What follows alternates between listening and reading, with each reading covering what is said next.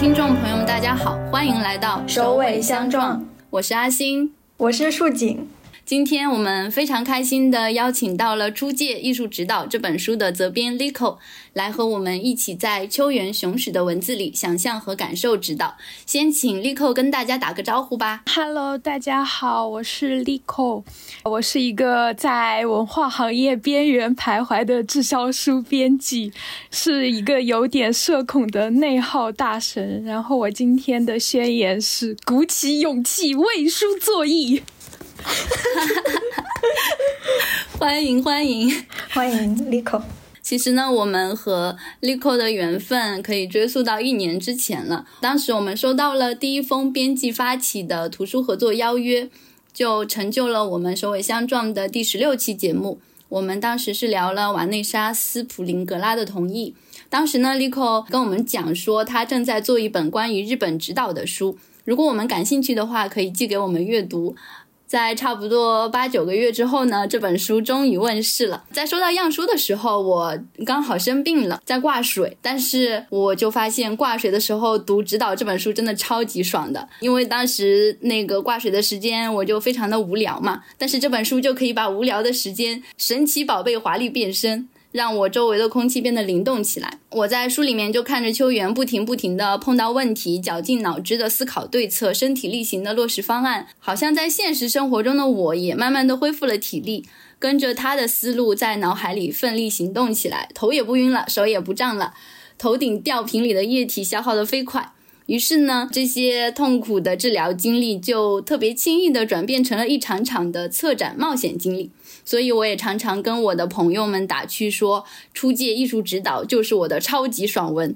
那为了准备这一期节目，我又第二次阅读了它，二刷的体验还是很好。在爽之外，似乎能够更深刻的捕捉到秋元在职场中的艰辛和受限。同时，因为在两次阅读之间呢，我也摄入了一些指导的图像和视频资料。秋元笔下的一件件艺术品的面貌就更加清晰地呈现在文字中了，我对指导的诞生的想象也更加丰满了。那我们首先请这本书的责编老师来为我们和听众朋友们介绍他心目中的出界艺术指导。老师应该称不上，大家叫我立扣就可以了。如果要用一一句话快速介绍这本书的话，我会说它讲述了一个三十五岁的职场新人改造一座工业废岛的故事。就是这样介绍，听起来可能会有点像热血漫，又或者是三浦子苑的小说，比如说像《边州记》《强风吹拂》这些。但其实这是一本安藤忠雄、草间弥生、蔡国强等等的建筑师艺术家共同参与过的一个艺术项目的非。虚虚构纪实，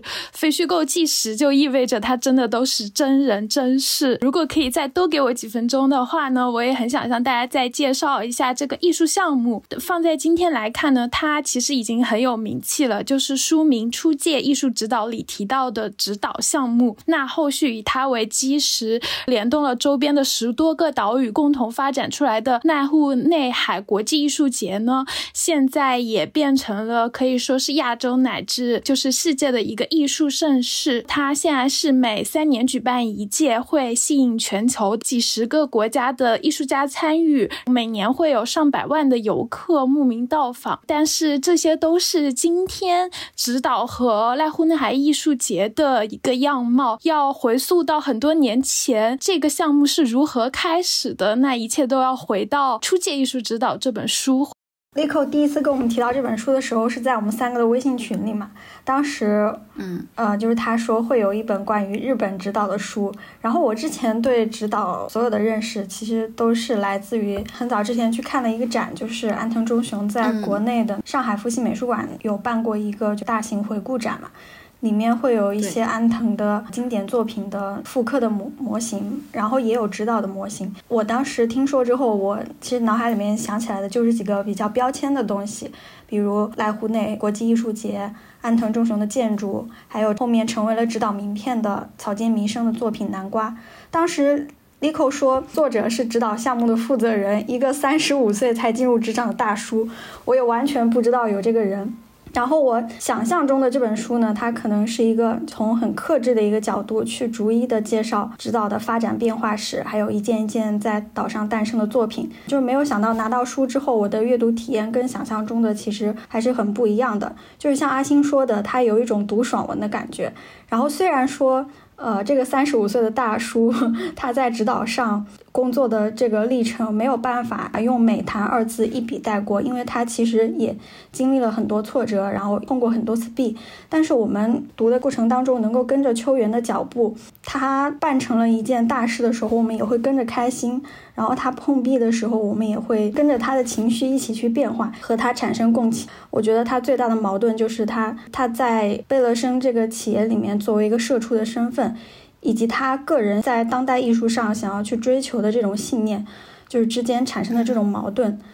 我觉得可能是他在这份工作当中就是最大的痛苦的来源吧。但是好在呢，他最后通过指导项目把自己的信念给实现了。用他自己的话来说，就是守住了自己的堡垒。嗯，那我觉得从我的角度也分享一下，作为一位没有去过指导，但是对艺术和艺术史很有兴趣的普通读者的阅读经验啊。其实我刚刚在节目开头就已经戏谑的讲了一点这本书怎么样影响了我的现实经验，想说阅读感受真的非常好，非常畅快。首先呢，作为一名基层打工仔，嗯，呃，真的就会在每一次书里面提到。大领导大手一挥，提出一些打乱计划的要求的时候，要汇报方案却约不到领导，只能在周末通过司机获取领导的行程，然后见缝插针的汇报的时候，想要在策展方面有所作为，但是呢，鉴于上司的顾虑和提议而无法行动的时候，甚至每天必须打卡上下班，天天重复邮件和日报轰炸的时候，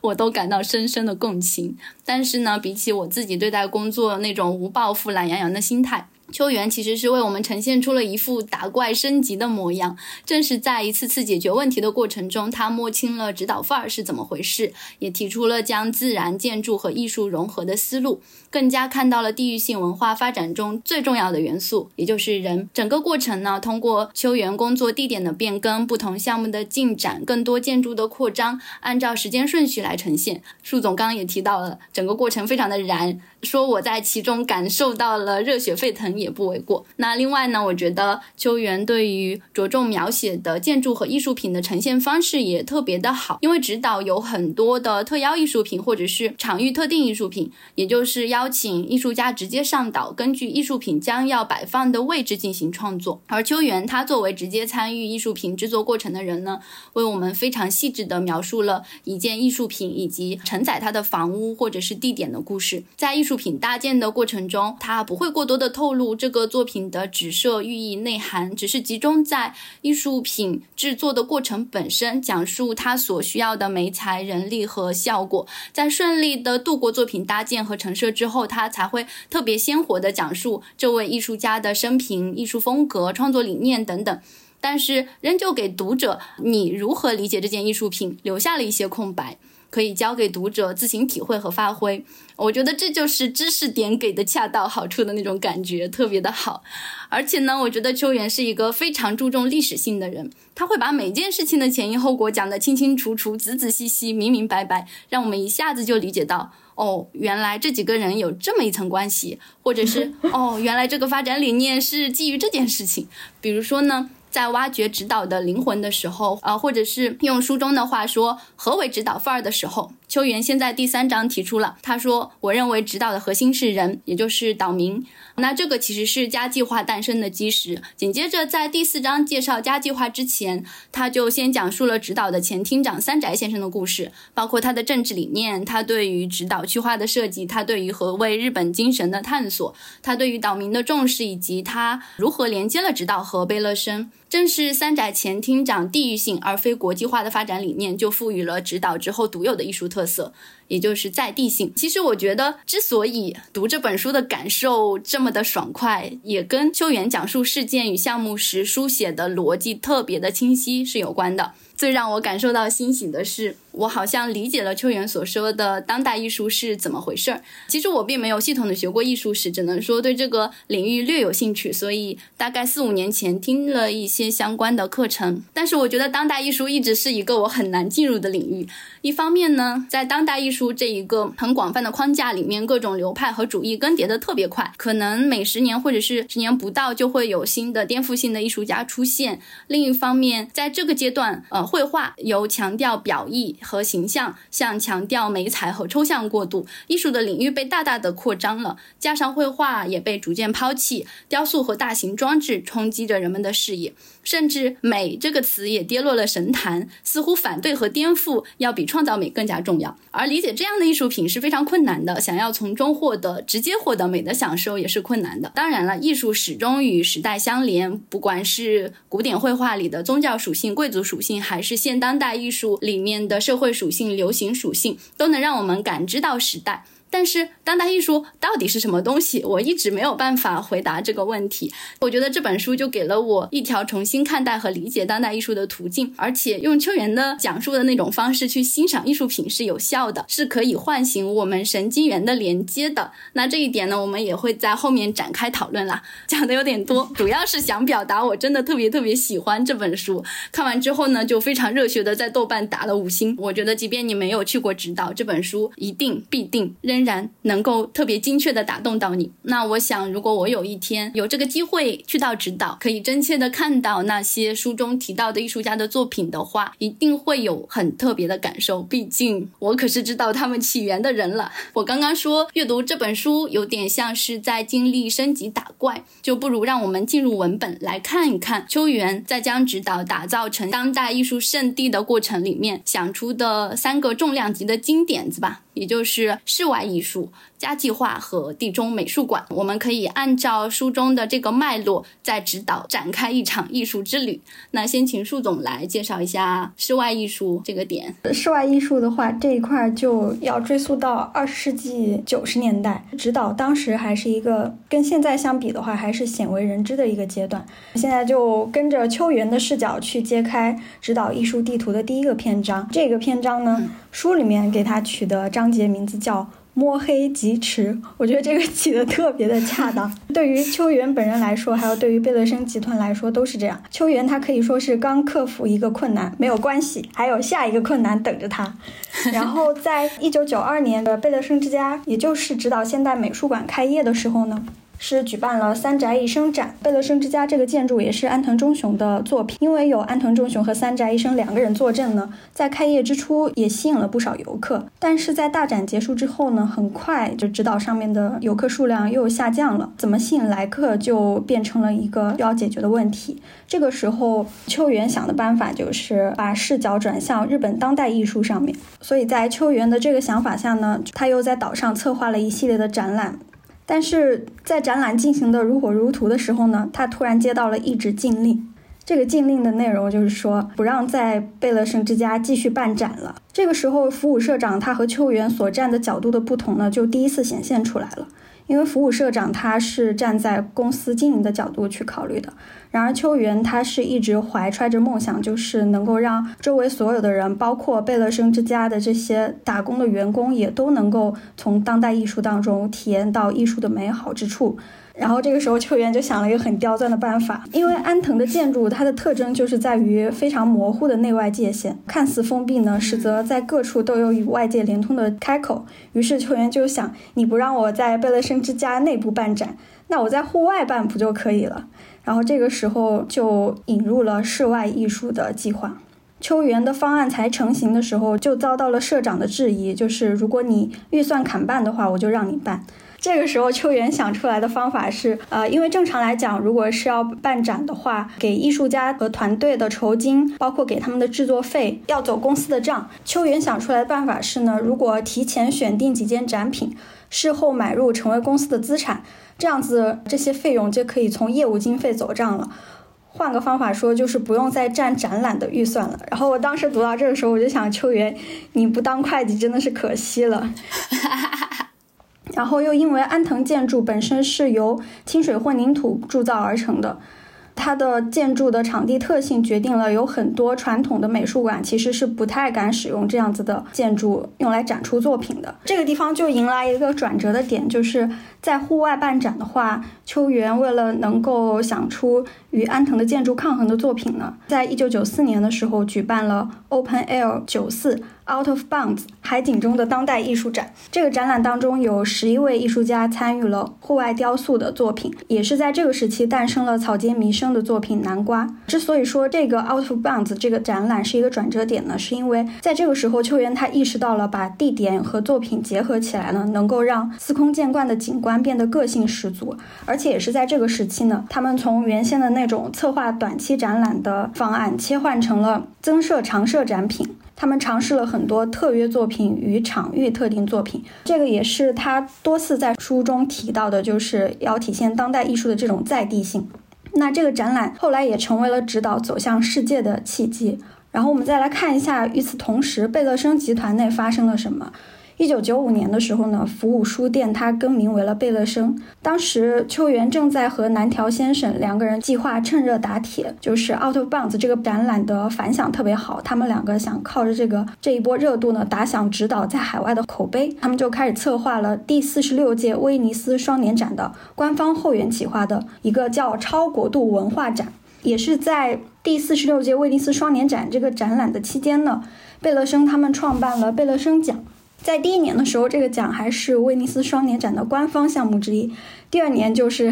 贝勒生自己在场外蹭热度了。然后顺便一提，第一届的这个贝勒生奖是颁给了蔡国强先生。从 Out of Bounds 到超国度文化展，其实是有一些一脉相承的。像超国度文化展，它的展览的意图就是打破人与人、国与国、文化与文化间的界限。而 Out of Bounds 的展览的内核呢，也离不开“出界”两个字。出界这两个字呢，第一次点题是在安藤激励到秋元的一段演讲中出现的。安藤这个时候说：“只有一脚跨进对方的领域，才能打造出有创意的东西。要鼓起勇气，跨越你心中的界限。”就是安藤在这个时候的演讲，演讲呢，把秋元推了一把。秋元说：“因为有安藤的鼓励，他才和库莱尼斯完成了一些邀请别人来做的特约作品。然后时间来到一九九六年呢，就是这个时候，指导已经开始涌现正式的特约作品了。我们刚刚说的库莱尼斯的作品叫做《无题》。库莱尼斯他本人是意大利的贫穷艺术运动的代表人物。”嗯，贫穷艺术运动的一个这个流派的一个特性，就是他们会利用看起来像是随处可见的垃圾作为原材料来完成作品。那库赖里斯他的这个作品呢，是他逗留日本的时候完成的。当时岛上还有一些工作人员，他们都为了这个作品的诞生而倾注了很多精力，大家都仿佛成了艺术家工作室的一员，好像是把制作的时间带进了指导，所有的人都共享了这个作品的诞生。然后这个作品的诞生的过程呢，也为日后的就刚刚阿星说的这个指导范儿埋下了伏笔。再到一九九七年的时候，对于贝勒生来讲，也是一个比较重要的阶段，因为这一年他们开了业务计划业务计划发布会。当时秋元他们用白纸黑字归纳了一下指导业务究竟应该是怎样的定位，跟大家读一下，就是通过不断升华濑户内海的景观和当代艺术的价值与意义。定位和传递不会因时代变迁而褪色的普遍价值，就是这一块归纳的，就是指导日后的发展的业务方向是非常重要的。后面基本上都会围绕这个方向，也就是说，他们贝勒生和秋元都不用再摸黑疾驰了，就是他们在追求指导范儿的这个路上会有了一个清晰的目标。那这个目标是什么呢？就是让当地的居民参与进来。嗯，那接下来就进入了他的第四章的部分——加计划。在介绍加计划之前，我想问问阿星和树井有没有注意到，其实他每一章的篇章页都有一个设计上的小巧思。我注意到了，对，就这个是简中版我们自己想出来的一个 idea，我们做了一个地点标识的移动轨迹，每一个章节的内容随着秋园的足迹涉及地理位置的变动。比如说像第一章来到直岛之前，它是从东京到冈山，其实它更像是一个秋园的前史，因为他本来就是东京人嘛，他在东京出生长大，考艺考进入了日本的中央美院东京艺术大学，他也是在东艺大完成了。学业之后，一直以一个自由撰稿人的身份在东京活动，直到三十五岁那一年，他觉得当自由撰稿人只能维持温饱，会让他离艺术方向的工作越来越远。当他看到冈山有这样一个机会的时候，他又想要离开东京，第一次去加入一个大的公司，去真正的完成他想要做的艺术方向的工作。轨迹就随着他从东京到了冈山，然后到第二章是绝望与挑战。的每一天，这一章涉及三个地点：冈山到纽约，再到直岛。其实这一块就是讲了秋元他在公司内部希望做出的一些改变，包括他去利用公司大楼的一些公共的空间做一些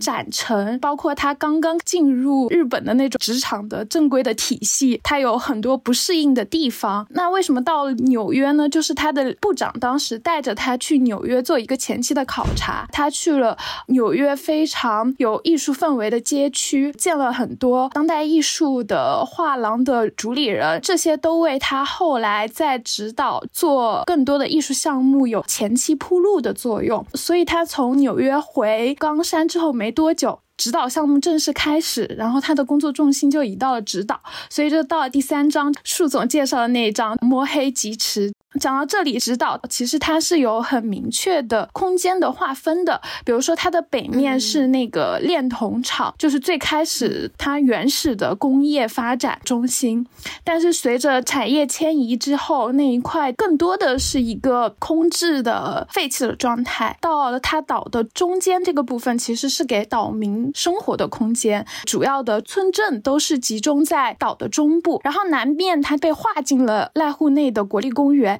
就是要利用自然资源来开发旅游业的。最开始贝勒森之家能买到的这块地，就是在岛的南面。室外艺术和酒店业也是从岛的南部开始发展。所以到了第四章的时候，他们已经把南面发展的初具规模了。秋园的一系列的艺术上的摸索，已经让他们在专业领域内获得了认可。但是秋元自己认为，他不想要把艺术只是作为一种曲高和寡，只是用来。欣赏的东西，而是他希望能把艺术用在实实在在的地方，去为这个岛的当地的人带去改变。那所以这个闯关游戏到了第四关，他们要走出南面，然后开始往北拓展，真正的进入居民生活的核心区域。然后我们就解锁了家计划。其实家计划是这本书里我自己最喜欢的一个项目，第四章也是我自己非常喜欢的一个章节。我觉得家计划是最能够。代表秋园艺术观的一个 project，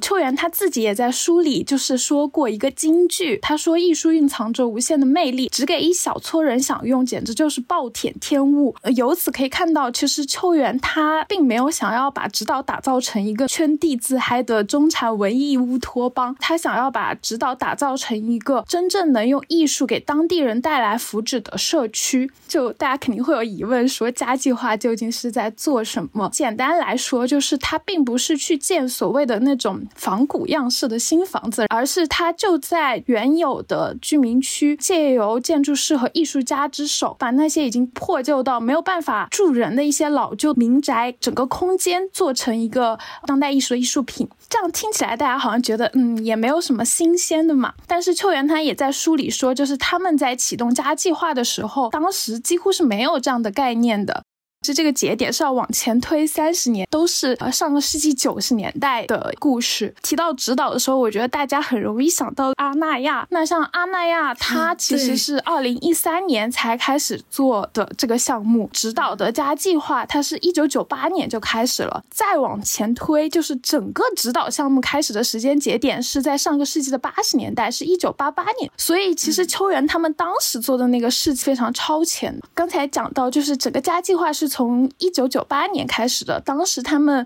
做的第一个项目就是角屋，在此之后，他们就陆续创作了七件作品，都是改造的老屋啊，分别是詹姆斯特瑞尔和安藤忠雄合作的南寺，还有内藤里的 Kinza，然后还有山本博斯的护王神社，然后千珠博的石桥，须田月红的看会所。看会所其实就是下围棋的那种小房间，然后还有就是大竹生朗的牙医之家。书里呢，它着重介绍的是家计划的前三件作品。那其中我最喜欢也是印象最深刻的就是家计划的第一件作作品，也就是宫岛达男的角屋。其实就是作为家计划的第一个项目，它在开始的阶段受到了很大的阻力。那第一个就是原著的岛民，他们会觉得很不接受。比如说，既然要改造一个老宅，那肯定要找到合适的房子，但是没有岛民愿意出售房子。一个原因是房主会觉得这个土地是自家老祖宗传下来的，如果在自己这一代易主，就会觉得有愧于先人。另外就是岛民他们根本不理解当代艺术这种东西，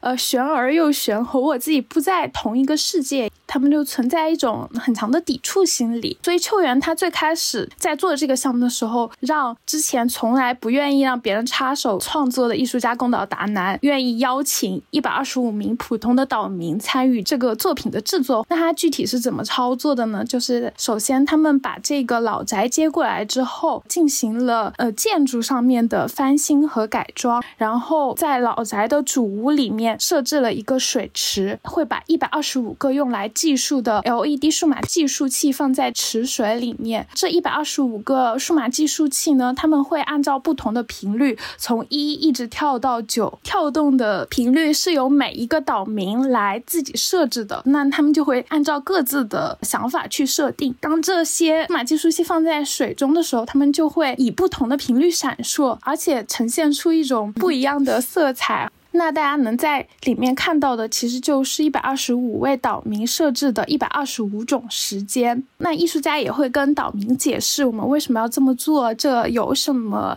意义。那也让他们来参与一些相关的活动。那在这个过程中，他们就慢慢的对这个艺术品的创作过程有了一定的了解。原来不是所有的岛民都会抵触的，原来有岛民会对这些东西感兴趣，参与进来，然后他们也确实看到了改变，他们也会口耳相传的跟自己的邻里介绍，就是岛民的态度就发生了松动。我我仍然记得第一次读这个稿子的时候，我看到那一段完全泪目了。就是他说，角屋现在已经迎来了他二十岁的生日，但当时参加这个项目的一百二十五位岛民已经有不少人离开了人世，所以角屋也成为了故人家属寄托思念的地方。因为直岛它本来就是一个老龄化很严重的小岛，当时参与的岛民年纪比较大的都已经离开了这个。地方，但是对于他们的家人来说，依然能在角屋看到他们当时设定下来的他们心中的时间流动的频率，这是一个特别有意义的事情。也可以看到宫岛达男他在岛上被工作搞得精疲力尽的时候，就会有相亲请他去家里喝茶。家计划意义重大，不仅在于他。改变了岛民，同时也改变了艺术家。拿宫岛达男来说，他最开始的作品都是非常高冷的，会比较形而上，很意识流，然后是远离人群的。但是在这个项目之后，宫岛达男也发生了一些改变，比如他提出了 “R in you” 的那个理念，其实有几种翻译方式，一种是众生皆有艺术性，一种是艺术在你心中。他后来创办很多互动式的工作坊，然后还有行为艺术。术方面的活动，总之就是他的整个艺术创作生涯就开始更多的与他人建立起连结。我觉得这也是指导的家计划这个项目对艺术家的一些改变。其实通过这一个打怪升级的过程，就是秋元解锁了和当地居民的一些互动。生命不息，折腾不止，他又迎来了新的挑战。那接下来就需要阿星给大家介绍一下了。在我介绍地中美术馆之前，我想就是刚刚因为立扣有说到他们那个目录页的设计嘛，嗯，其实我就是在读的时候，以及在准备这期节目之前，就留意到了这个，非常的有心思，而且我马上就回到了同意那本书里面的那个目录页的设置是一样的，同意那个我们。嗯，就是应该还有印象吧，舒总，就是它是有一个笼子的设计，然后那个小鸟进入了笼子，又从笼子逃出来，也是对应了它章节的故事啊。这一本。初阶艺术指导里面，它也是以那个坐标的形式来标注了每一章节的内容。我就觉得这个设计真的非常非常的巧妙，因为它那个坐标以及呃坐标下面的那个地点呢，其实就是对于空间的一种指涉嘛。而这本书里面的很多艺术品也都是跟空间有关系的，再加上这一本书它整个基本上是按照一个时间线这样。呃，时间前进的方向这样子一种呃脉络去推进的时间和空间，嗯，它又可以作为一个坐标来标定这个人一生的故事，就是以横轴为时间，以纵轴为空间，时空就会形成关于一个人或者是一个艺术品的坐标。嗯，然后我想到这一点的时候，我就觉得，哎呀，这个目录页的设计也太棒了，你们真的特别特别有心思。嗯，好。呃，这个拐了一下，嗯，我继续讲回我们的指导艺术地图。现在我们到达了第三个站点，嗯，我们呢离开了家计划所在的本村，现在来到呃指导南部盐田遗址，建立在指导南部盐田遗址上的地州美术馆，这一个地点就对应着这本书的第五章。嗯，我们在这一章呢，就可以读到地中美术馆的起源、筹备过程、展陈以及开幕的故事等等。那地中美术馆它其实是始于服务社长的一道命令，就是把莫奈的睡莲放在指导。秋元呢，为了给近代大师莫奈的作品在当代艺术指导展出找一个理由呢，他就苦思冥想。可谓是从美国抽象表现主义的当代艺术溯源，到考察菊园美术馆两个展厅的莫奈的大幅画作，嗯，再到分析莫奈生前为睡莲系列的大型装置画陈列馆绘制的两版草图，非常勤勤恳恳的思索，最终决定要为展出莫奈而新建一座美术馆。同时呢，他也邀请了两位美国的当代艺术大师，一个是刚刚我们有提到的詹姆斯特瑞尔，另外一位是瓦尔特德玛利亚，为地中美术馆分别制作装置艺术品。其实指导之前已经陈列过这两位艺术家的作品了，包括刚刚 Lico 提到的家计划里面就有詹姆斯特瑞尔的月球背面。玛利亚她其实也有创作过艺术品，但是这本书里面呃没有特别的介绍了。然后在他们邀请两位艺术家来创作艺术品之前呢，秋元也深入的拜访过他们的长居地，以及也看过他们的代表作。在与艺术家深入交流的基础之上，他逐渐逐渐的意识到，莫奈、特瑞尔和玛利亚的艺术其实都在探究同一个问题，那就是世界究竟是一个怎样的地方？也就是说，他们的作品。看起来好像没有什么关联，呃，在时代上也不具有统一性，但是都是有关世界观的作品，所以说当然就可以连接成一组以美术馆为画布的三联画了。嗯，那这样子的话，就让地中美术馆的这三个人的作品成为一种三位一体的模式，从而 让这个美术馆它不仅是一个美术馆，更可以变成一个朝圣的场所，也因此而充满了神性。呃，那这一次呢，服务社长仍旧请安藤忠雄来操刀美术馆的建设，在不能破坏南部自然风光的基础之上呢，安藤忠雄就把整座美术馆都埋入了地下。在丛林掩映中，如果我们从天空俯瞰的话，就只能看到几何形态的美术馆的天顶和连廊的轮廓。地中美术馆的墙壁还是采用了安藤一贯的清水混凝土的材质，呃，以从天顶开口射入的自然光来照明。假如我们进入其中，就可以体验到回环的连廊、厚重的墙壁和人声的回响。呃，让你好像置身于一个异世界，你会觉得哦，安藤大师啊，他好像正在玩一个空间游戏似的。呃，他其实，作为地中美术馆的建筑师的同时呢，也是以艺术家的身份参与诉说了自己的世界是什么样的。他在自己的世界里面呢，就是自然光的玩家，是几何体的操控师，也是连环空间的构筑者。其实，地中美术馆呢，它仍然是延续了刚刚树总介绍到的室外艺术和 Lico 讲到的家计划的精神，也是一种建筑与艺术的完美碰撞。那我们首先就。步行来到了特瑞尔的展厅，可以看到呢，他打造了三件空间艺术品。我们第一步跨入了 Pale Blue 这个艺术品。我们会看到，在一个蓝色的空间里面，有一个漂浮着的光的立方体。光是特瑞尔艺术创作中的一个非常重要的主题，啊，也因而构成了他的世界观的基本元素。那在这个小展厅呢，光好像拥有了重量和体积似的，变成了确然的肉眼可见的物体。但是，当我们再走近一点，接近这个小立方体之后，我们会发现，哦，原来特瑞尔是利用了一种视错觉。这个只是一片投射在两面墙壁拐角处的投影而已，它其实是把平面的光转化成了一个立体的光，让这个光好像有了质量一样。呃，这个处理还是非常非常的巧妙的。接着呢，我们就进入了特瑞尔的第二个展厅啊，那这个作品叫做 Open Field。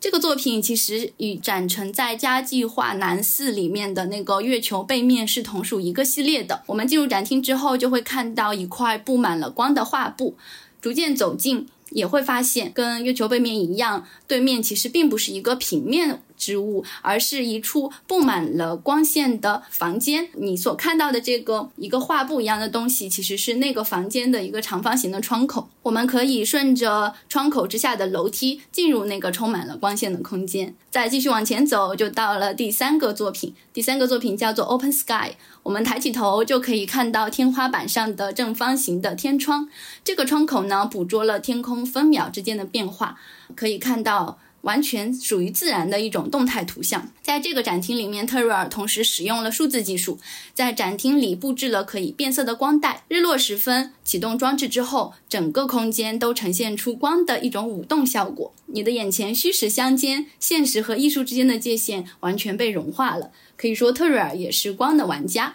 看完了特瑞尔的作品，继续向前走，来到莫奈的世界。此时，刚刚的那种呃光线营造出的动态和热闹不见了，一切都归于寂静。嗯，我们来到了一个白色的世界。那这个展厅呢，有两个空间构成。外部空间只有纯白色的墙壁，它与内部的展陈空间之间留有一个方形的开口。我们站在开口面前呢，就能正好看到对面那个六米宽、两米高的睡莲日落，呃，这个作品的全景。然后进入内部空空间，光线瞬间明亮起来。呃，这个是因为呢，秋园在设计这个展厅的时候，在内部空间完全考虑了自然光和作品之间的。互动抬高了那个内部空间的天花板的高度，让所有的光线可以均匀的铺设在这个空间。我们眼前就出现了莫奈晚前的睡莲系列其中的三部作三幅作品，左右两面墙各陈列着一幅二乘二米的画作。此时你又会留意到，哎，这个空间竟然没有一条接缝，它的墙壁是圆角的。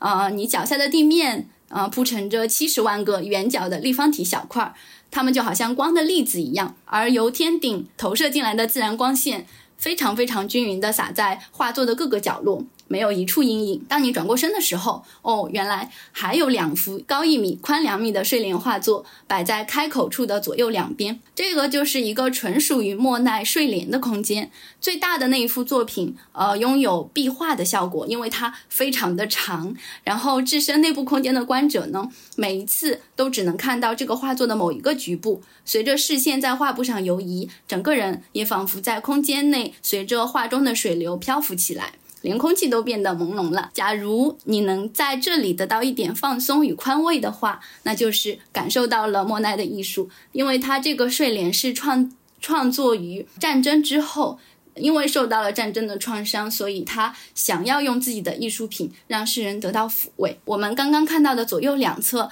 那两幅二乘二米高的睡莲作品，并不是在美术馆建造之初就有的，而是为了打造这个莫奈展厅，秋元在后期辛苦采购而得的。其中一幅还经历了数年的缺席，那一段时间呢，这一幅缺席的作品一直是以一块正方形的白色画布来代替的。秋元在书里面讲到这个白色画布的时候，我就立马联想到了马列维奇的《白上的白》那一幅作品。这个做法其实是非常非常当代艺术的。秋元说，这个白色画布它其实并不是空白了，上面也涂了好几层的白色颜料，它可以代表缺席，也可以表示一种无限。我还有一个脑洞，就是他们所制作的这个莫奈的展厅，其实何尝不是白上的白呢？就是内外两个展厅，由于他们的光线的不同。其实也呈现出不一样的白色，呃，这个也让我觉得蛮妙的，呃，那我们看完了莫奈，最后就来到玛利亚的空间了。直入眼帘的是一个被放置在长阶梯中央层的大黑球。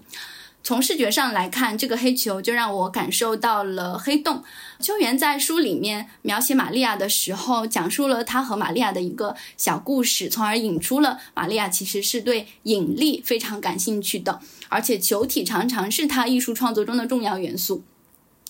嗯，我之所以联想到黑洞，其实也跟这个是有关系的。黑洞的无限引力是连光都没有办法逃脱的。呃。我在想，如果我是真的实地的参观这个展厅，一定会感受到一种强烈的敬畏。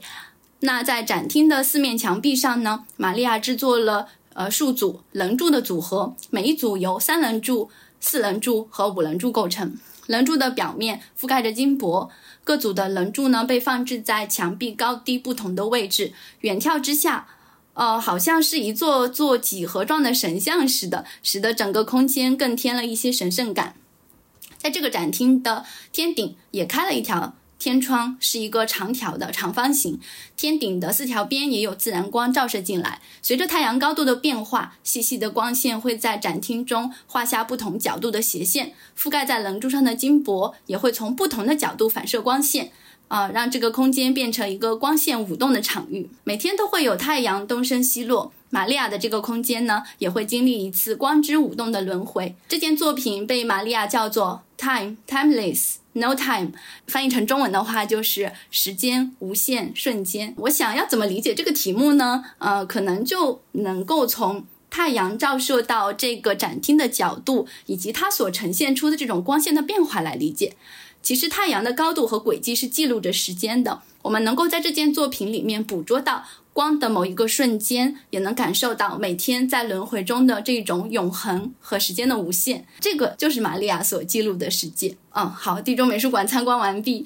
它的确是一处艺术圣地，是一个非常非常诗性的空间。那到此呢，我们的指导艺术地图也暂时告一段落了。呃，那下一个部分，让我们回到艺术家本身吧。秋元他在这本书里面写到，指导的灵魂是人，所以有了家计划。刚刚 Lico 也说到，家计划其实是这本书的一个高潮之一，呃，也是指导的核心跟灵魂。但是我们没有那么理解指导这段历史的人，逐渐听说或者是向往指导，可能更多的。因为安藤忠雄，呃，其实树树井在呃开头的时候也提到了，我们听到指导的时候，马上想到的就是安藤忠雄这位大师。嗯，我们大多数人应该都比较熟悉了，但是我们想还是在这里特别的介绍一下他吧，可以看看他建筑中的力量，他赋予一处建筑群的灵魂究竟是哪里来的？那就把这一棒交给树总吧。现在棒子又回到了我的手里。安藤他是。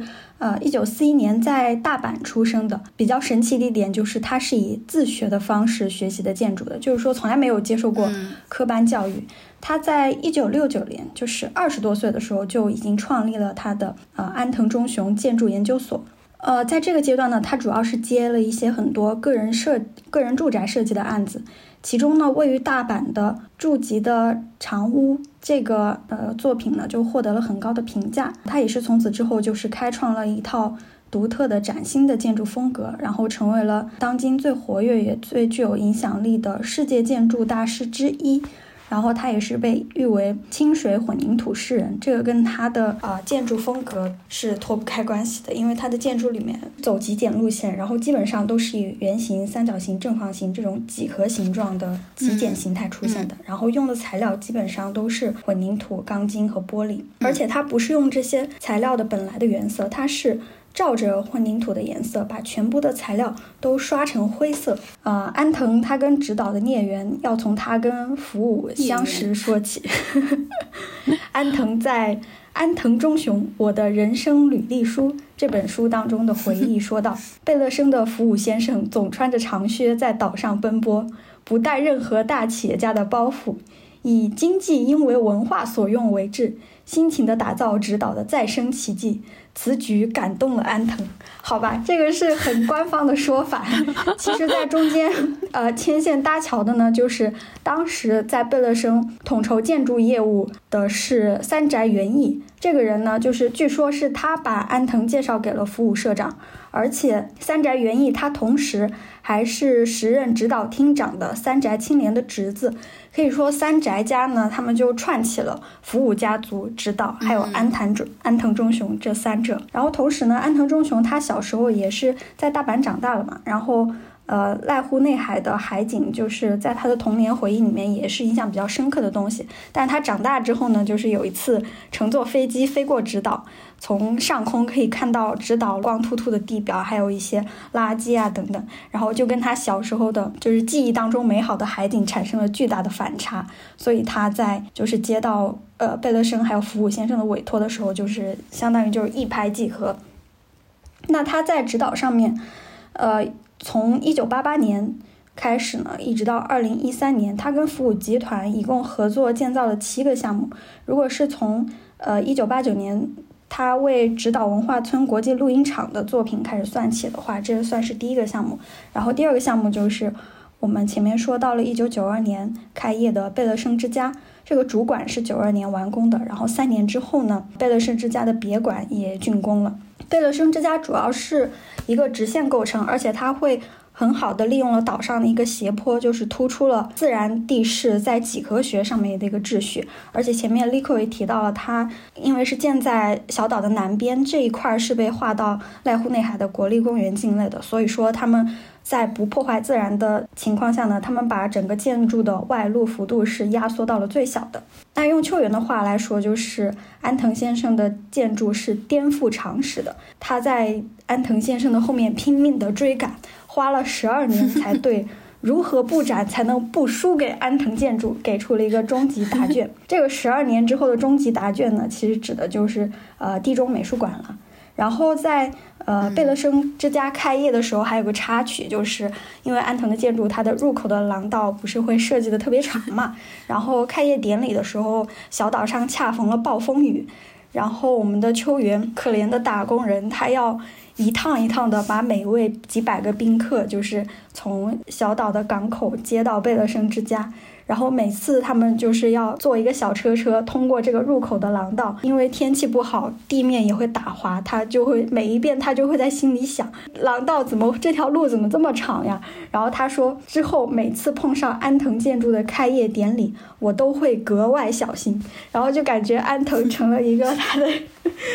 他在升级打怪道路上的一个克星一样，但是他们两个之间其实还是 还是挺相爱相杀。是的，是的，是的。就 是就是，我觉得这本书还有一个挺有趣的点，就是其实，呃，秋元他站在策展人的角度，就是频频吐槽了安藤的建筑。嗯，呃，对。但是安藤还愿意跟他合作，但安藤还是为这本书写了推荐语，就觉得很好笑。就是安藤为吐槽自己的书写了推荐语，这个也是很有意思的一点。然后呢，呃，时间再往后的话，就是贝德生。之家的别馆也竣工了之后呢，下一个作品就是刚刚 Lico 介绍的家计划其中的第一个，呃，家计划其中的第二个南四。然后这个也有一个比较好笑的点，就是本来我们的秋元是给自己，就是启动家计划的时候给自己立的一个规矩，就是家计划的作品必须设在本村，而且要使用呃有历史积淀的老宅。因为修整老宅，把它转化为艺术，正是秋元所设想的家计划的核心嘛。但是没想到这个项目做到第二期的时候，这个规矩就立马被安藤给打破了。因为安藤说他要新建一个建筑，新建一座房，然后秋元就说大万都发话了，我能有什么办法呢？就感觉又挺无奈，但是又宠着他，你懂吗？值得一提的就是南四这个作品，其实就是，呃，这个时期呢，安藤已经和特瑞尔开展了第一次的合作，然后到呃地中美术馆呃这个项目的时候呢，已经是安藤跟特瑞尔的第二次合作了，嗯，也是福武先生想请安藤先生来为项目操刀，呃，要。设计一个美术馆，然后要能同时展出三位艺术家的作品，还要让他们作品之间能够有自己独立的空间，不互相影响。然后福武先生认为，只有安藤先生才能担此重任。然后在选址的时候呢，福武先生和安藤也是一拍即合，他们就选中了一个跟贝勒生之家有一定的距离，但是又。呃，可以不让美术馆的外观破坏了山脊棱线的地方，这个其实就是跟贝勒生之家是一脉相承的，就是他们能够不破坏原有的自然景观。那随着地中美术馆的竣工呢，指导终于拉开了它作为当代艺术圣地的一个帷幕。然后在此之后呢，安藤其实有陆续为指导继续打造作品。只是后来秋元他在指导的业务当中，嗯，处于一个逐渐淡出的角色，所以这本书当中也没有给后面的一些作品有太多的笔墨。呃，他主要有二零一零年在指导落地的李宇焕美术馆，这个是在指导室开设的首个美术馆，专门献给了享誉国际的艺术家李宇焕。然后在二零一三年的时候呢，安藤忠雄博物馆也在指导开幕了。嗯，现在呢，我们提到安藤就会想到指导，然后提到指导也会想到安藤，所以说安藤建筑是指导的灵魂也不为过。那他在这个过程当中是怎么回应贝勒生，或者说怎么回应秋元的期待的呢？我觉得如果用四个字来概括的话，就是，呃，遇强则强。就像秋元说的那样，就是安藤他在这十几年的创作过程当中，其实是一直在奋力往前奔跑的。就是他每一次都会在自己的作品上有所突破。如果秋元和指导的团队停在原地的话，他们就会跟不上安藤先生的步伐。而在最后地中美术馆的这个项目的阶段，我觉得应该是一个比较大的转折，就是。把特瑞尔这种当代艺术家的作品和莫奈的作品放在同一个展馆当中展出，然后还要让他们 就是看起来逻辑上是自洽的，是闭环的，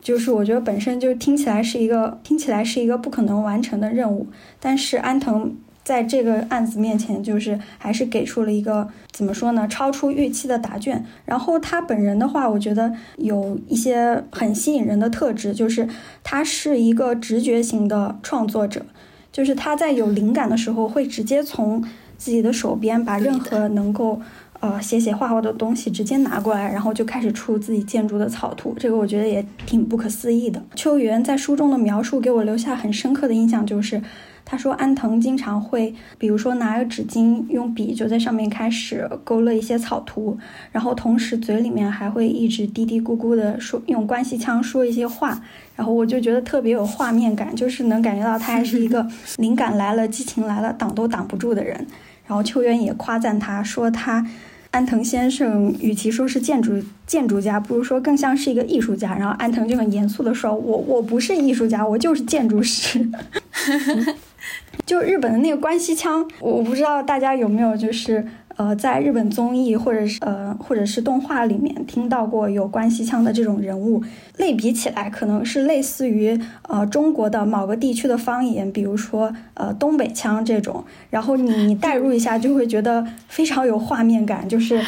建筑大师安藤坐在那个凳子上面，在纸巾上画。图纸，然后还嘀嘀咕咕的用那种 腔调说，比如说，哎呀妈呀，灵感来了，挡都挡不住啊，然后就开始画，就非常的有画面感。然后我觉得他是一个，就是对建筑非常有激情，然后也会很快的，就是把他所遇到的、所汲所嗯碰到的，比如说跟当代艺术有关的东西，能很迅速的汲取到自己的建筑世界当中来。我觉得这个是他很明显的一个特质。嗯嗯，这里我也印象还挺深的，就是因为之前有看过安藤他自己的那个。自传，就是建筑家安藤忠雄。但是看那本书的时候，会觉得更多的是看到一些理念层面的东西，然后你能够透过他的文字感受到他是一个敢想敢做的设计师，然后性格是很浓烈的、很直接的。以及我印象特别深的是，我觉得他是一个非常严厉，甚至有点强势的领导。他会把他的工作室、他的员工工位设计在一楼，然后中间是一个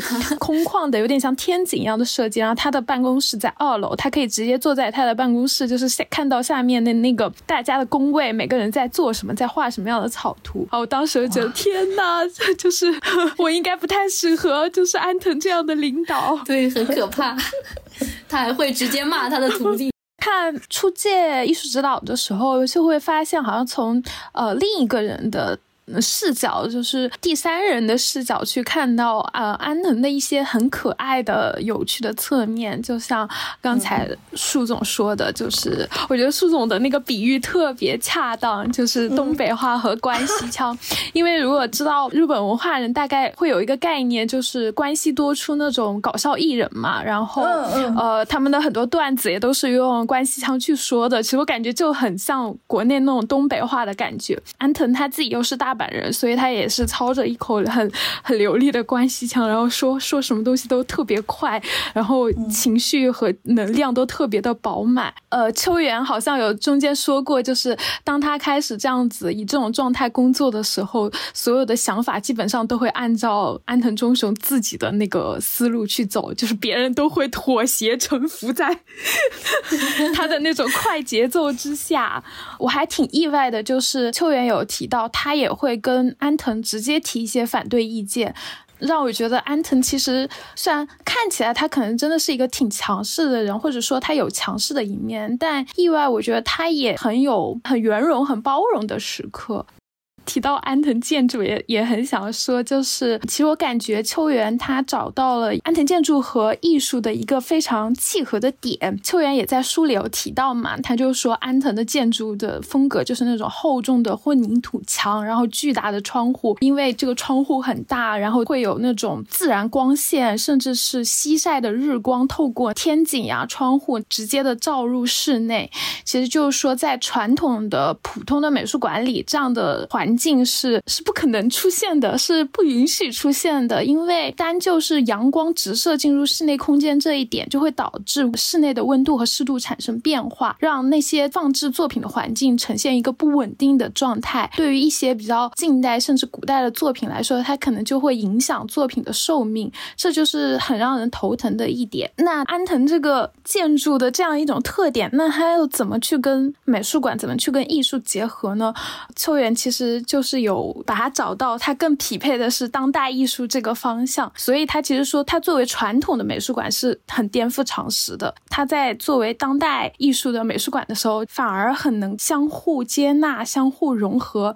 安藤建筑的强烈个性和当代艺术品的强烈个性融入彼此的艺术表现，然后产生一个更加新的激烈的碰撞。我觉得这应该也是秋元找到的很契合的共通点。刚刚树总跟立。后聊了安藤，那我觉得这本书对我来说的重要意义，还有一个就是打开了了解大地艺术的开关。其实我最初是对啊瓦尔特德玛利亚的闪电原野比较感兴趣，所以去 B 站搜索了相关的视频，就浅浅的了解了一下大地艺术这个呃美国的当代艺术流派。嗯，那我就简单的介绍一下吧。大地艺术呢，它其实是兴起于二十世纪六十到七十年代的美国。嗯，那假如我们把大地艺术品当成是一幅画的话，就可以把它理解是艺术家以某一块土地为画布，以自然之物为颜料进行的创作。艺术家通常会选择没有人工干预过的、最接近原始状态的景观作为艺术创作的基准，比如说沙漠、湖泊、草原等等。那除了这本书里面着重提到的特瑞尔和玛利亚之外呢，广为人知的大地艺术家还有迈克尔·海泽，他的代表作是《双重否定》；克里斯托夫妇代表作是《包裹岛屿》。嗯，安迪金斯沃特利，他的代表作有《红河》等等，他的呃作品其实相较于其他艺术家会比较 size 比较小一点。然后还有罗伯特史密森特别著名的螺旋形防波堤。然后我有在一本《大地艺术研究》里面读到，呃，罗伯特史密森，呃，他自己描述螺旋形防波堤带给他的审美感受，我觉得这一段写的非常的美，又有打动到我，所以也可以分享给大家。直升机在空中盘旋，太阳的反光正处于螺旋的中央，湖水像一面巨大的热反射镜，炙热的光使人联想到螺旋加速器在运行。物质在螺旋，在加速，能量在碰撞，在集中，然后递减，最后归为平和。轻盈的直升机慢慢爬升，所有的存在变为短暂的停滞。直升机的马达声似乎在回应着渐变的景象。我是否只是一个幻影，置身于一个塑料泡中，翱翔于精神和身体之外，如梦似幻？我怀离了自身，融入一个正在形成的单细胞之中。试图在螺旋的终点找寻核心的位置。这个螺旋形防波堤呢，是罗伯特·史密森在犹他州的大盐湖岸边以及湖中用泥土和黑岩石堆起的一条长一千五百英尺的防波堤。它在湖内延伸成螺旋状。我们看到它的时候，会觉得它好像是一个神秘的原始符号，暴露在自然当中，接受着湖泊的冲刷。呃，退潮之后，防波堤上会留下湖水带来的盐晶和红色海藻。这个作品完美的展现了大地艺术的特点，它代表着人工对自然的一次干预。但是你看到这个艺术品，又会觉得它完美的融入了自然，与湖泊交融共生。最后，它也会消失于自然。随着时间的推移，呃，大地艺术的作品大多数呢都会被自然冲刷殆尽，被自然销毁掉。那我们就可以同时在大地艺术作品中体验到巨大、庞大的感受和微弱的感受，因为他们作品的尺寸，呃，往往超出常规艺术品的几十倍，可以说是纪念碑式的。但是呢，如果这些作品在成型之后不去进行人工的干预和维护，它的力量却渺小到完全的可以被自然吞噬，这何尝不是一种对人类力量的再现呢？呃，就是大地艺术家他们会促使我们回归自然，敬畏自然。同时呢，我觉得由于呃大地艺术品几乎是没办法在画廊展出的，而且艺术品呢往往分布在荒无人烟的地方。所以说，大地艺术更加剥离了艺术品的商品或者是资产属性，成为了一种非常非常纯粹的艺术追求。这种不计成本与回报的艺术探索是特别令人动容的。然后，关于大地艺术，我就简单的介绍这么多吧。然后这个部分，我们想继续介绍书中的两位琢磨很多的大地艺术家。呃，可以先请绿寇聊一聊詹姆斯·特瑞尔。第一次知道特瑞尔的名字，就是因为去指导，当时是参观了地中美术馆的特瑞尔的空间。特的，因为特瑞尔有三件作品在地中美术馆，但是让我印象最深刻的是 Open Field，所有的参观者会被。排成一列，大概是每八人一组，每八人一组，然后大家一起站在一个白墙的前面，你会看到你前方的那个白墙上面有一块蓝色的。色块就是很像电脑宕机的宝蓝色的样子，嗯，但是特瑞尔就是他很会利用光去做文章。本来平面上有一个开口，走进开口你会发现里面是一个内部的空间，但是这个作品它通过 LED 的发光，让人会觉得就是你看到的只是一面白墙和这个白墙上面一块蓝色的投影，它是一个平面的色块。也就是说，特瑞尔用光让那个空间的深度整个消失。了。我第一步迈进空间的时候，我惊讶了。那个工作人员让我你再前进一步，我会觉得我撞到墙了呀。然后结果没有想到，我整个就进入了那个均质的呃一个蓝色的光的世界。所以当时这个这个作品给我的印象特别深，就导致我从地中美术馆出来之后，整个人还在刚才的那几分钟的停留里。后面的参观都已经索然无味了哦，所以那那个时候开始就是完全被特瑞尔的作品震撼，然后记住了这个名字。那后来去了解了一下特瑞尔的背景，然后发现他其实也是一个挺有意思的人。他是一九四三年出生在加利福尼亚州的洛杉矶。除了艺术之外，他当时在加大的尔湾分校，然后还有克莱蒙特的研究生大学学过呃认知心理学、数学、地质学还有天文学。其实他本科。好像就是本科的专业好像就是应用心理学，所以他其实从专业角度上说，他并不是一个搞艺术出身的人，就是从最开始他的求学经历，嗯，但是你也可以看到他这些学术背景，比如说数学、地质学、天文学，在他的作品中的应用，其实他的创作是很有科学气质的。如果用一句话形容他的艺术品，就是他不是关于光的艺术，光本身就是他的艺术品。也就是说，在特瑞尔那里，光不是一个辅助创作的工具。比如说，你可能在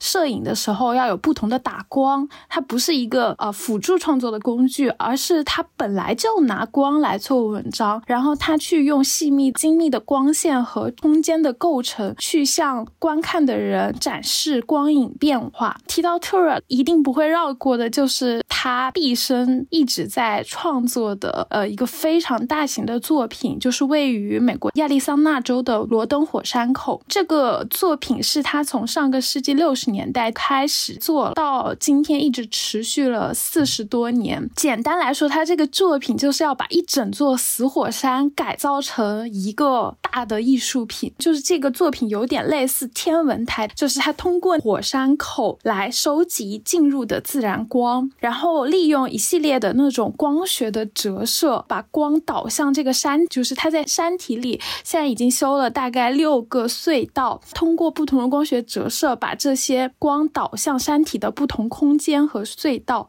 就非常有那种科幻的感觉。然后也就是说，在这些山体的空间和隧道里，你所能看到的光全部都是自然光。这个项项目据说特瑞尔他是想要修建二十一个隧道，呃，但他现在好像只完成了六个，所以就是一个非常长期的艺术项目，也不知道他有生之年是不是能完成。我觉得如果大家感兴趣的话，就是可以去特瑞尔的官网看一看，我们会在 show notes 里面把这个地址给大家列出来。其实介绍。特尔的作品的时候，你会觉得他是一个挺酷的人，但是这本书也展现了特尔的 A B 面。就比如说，他有一点女儿奴，就像很多平凡的老父亲一样，他会为他女儿交了新的男朋友而忧心忡忡。然后，比如说他十六岁的时候就获得了飞行执照，我觉得这个应该跟他的家庭背景有关，因为他爸爸本来就是一个航空工程师。记得有一次秋元去美国拜访特瑞尔，然后特瑞尔就带。他开着飞机穿过大峡谷，只为吃一顿早餐。然后还有，比如说特尔在工作的时候，他其实非常非常的细节控，吹毛求疵的程度。刚才阿星也有讲到嘛，就是他的作品大多都是那种几十上百米的，就是建筑物级别的规模。但他会要求他的制作团队，就是和他配合的、和他合作的制作团队，在这样几十上百米的大的空间中去反复的微调一两毫米的细。节就感觉他好像就是像王蒙一样，就我的眼睛就是尺，你这里有一毫米不对。他这种吹毛求疵，就总是把和他合作的这些合作方搞到非常的崩溃。然后这可能也是艺术家精益求精的一面吧。然后还有他一些有趣的事情，比如说他住在旧金山，但在当地他更为人熟知的身份其实是农场主，而不是艺术家。呃，为什么这么说呢？是因为他非常想要做罗登。火山口那个作品嘛，如果想要买下那座火山，就得拿下这个火山所有的地皮，所以他必须同时买下火山周边的牧场土地，还有土地上面的牧场的经营权，很浩大的一个花费。所以后来特瑞为了完成他的项目，呃，他他就拿下了那块地，在他的那片农场养殖一种叫做黑安格斯的品种牛，所以他在当地人心中其实是一个很酷的农场主。然后这也。是我觉得特瑞尔很有反差的一面，然后有一种梗图不就是虚假的特瑞尔是严谨的艺术家，受人尊敬的农场主，真实的特瑞尔，我的眼睛就是尺，很搞笑。开直升机带你吃早餐，对的对的。哎，但是话说回来，就是秋元笔下，就感觉不管是艺术家还是建筑师，就都有很离开他们的作品的话，都有非常鲜活的、很生活的那一面。对。那我接下来介绍的瓦尔特德玛利亚也是这样，他在这个书里面也展现出了特别鲜活的一面。对我来说，比起去读文献，去看文献中冷冰冰的叙述，我就更喜欢这本书里面秋元对玛利亚的介绍。他在这本书里面的形象就是又低调又神秘又神奇。那玛利亚呢？她是生于一九三五年的，她比特瑞尔还要大个几岁。在成为大地艺术家之前呢，她是个玩乐队的。书里面有写到，她曾经是地下丝绒乐队的鼓手，可谓是没有想到啊。那在玛利亚还活着的时候。谁都不知道他长什么样，没有一张照片流出。我觉得对于一个文艺界的名人来说，这非常的难得。然后他也从来不参加什么沙龙或者是聚会。他所住的地方呢，是纽约闹市里的一处变电所的遗址。从外面去看，根本意识不到里面是住人的。呃，也很少有人知道那里面居然住着一位特别有名的艺术家。但是你进入里面，就能够看到一个非常干净的房间，在这个房间里面呢，装满了他不停的去打磨的装置、艺术品，以及他日常的思考。他最著名的作品，其实在我介绍大地艺术之前已经提到了，叫做闪电原野。这一件装置位于美国新墨西哥州一片遥远的荒地上。想要到达这个地方呢，需要牛仔开着车进入没有公路的荒野。所以说，谁都说不出这件艺术品的确切位置在哪里。这个作品，我也想跟大家分享一下。它是由四百根高六点二七米的不锈钢柱组成的。这四百根柱子呢，按照十六乘二十五的方式排成一个巨大的矩形。呃，两两之间的距离是六十七点零五米，非常的远。啊，这些钢柱，它们就。共同的在这一片荒漠上构成了一个大型的空间。当你置身其中的时候，就会迷失在无限的规律性中。这样规则排布的钢柱就构成了完美的透视图，好像是没有尽头一样。嗯，玛利亚呢就用这样简单的材料勾勒出了自然空间的无限。它其实是讲述了空的占有性。钢柱与钢柱之间其实是空无一物的，但是你身在其中，却分明能够感受到。有一种巨大的空间在你的面前。那在无风无雨的日子里面呢，这里就相当安静了，静到仿佛一天的时间可以无限长似的。但是在日出和日落的时候，这边就会发生变化。它其实和呃地中美术馆我刚刚讲到的那一件玛利亚的作品一样，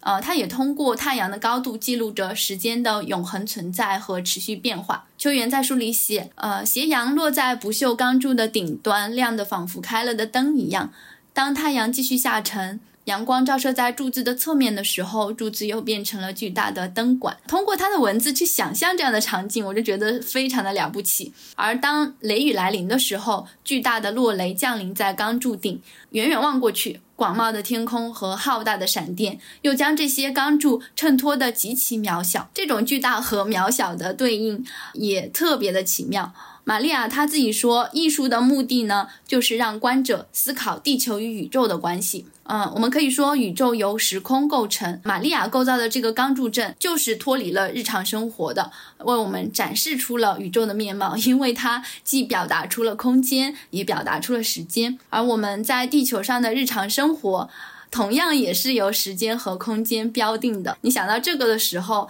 呃，又再次的把日常生活和非日常的艺术品联系在一起了。而这一点也是秋元在这本书里面为我们反复介绍。介绍的，想到这一点的话，你再去呃想象这个呃闪电原野这个作品，又会觉得其中有非常非常多的奇妙之处。除了我们刚刚讲到的这几个艺术家和作品之外，其实呃在指导这本书里面提到的艺术品的数量是非常之多的。我也想听听呃你们对哪一件作品是印象最深刻的呢？那那我我来说一下，要说到最喜欢呢，我想嗯说一说这一件我自己认为在书里没有介绍的特别深入的作品，就是《家计划》里面的 Kingsa。我不知道。是秋远没有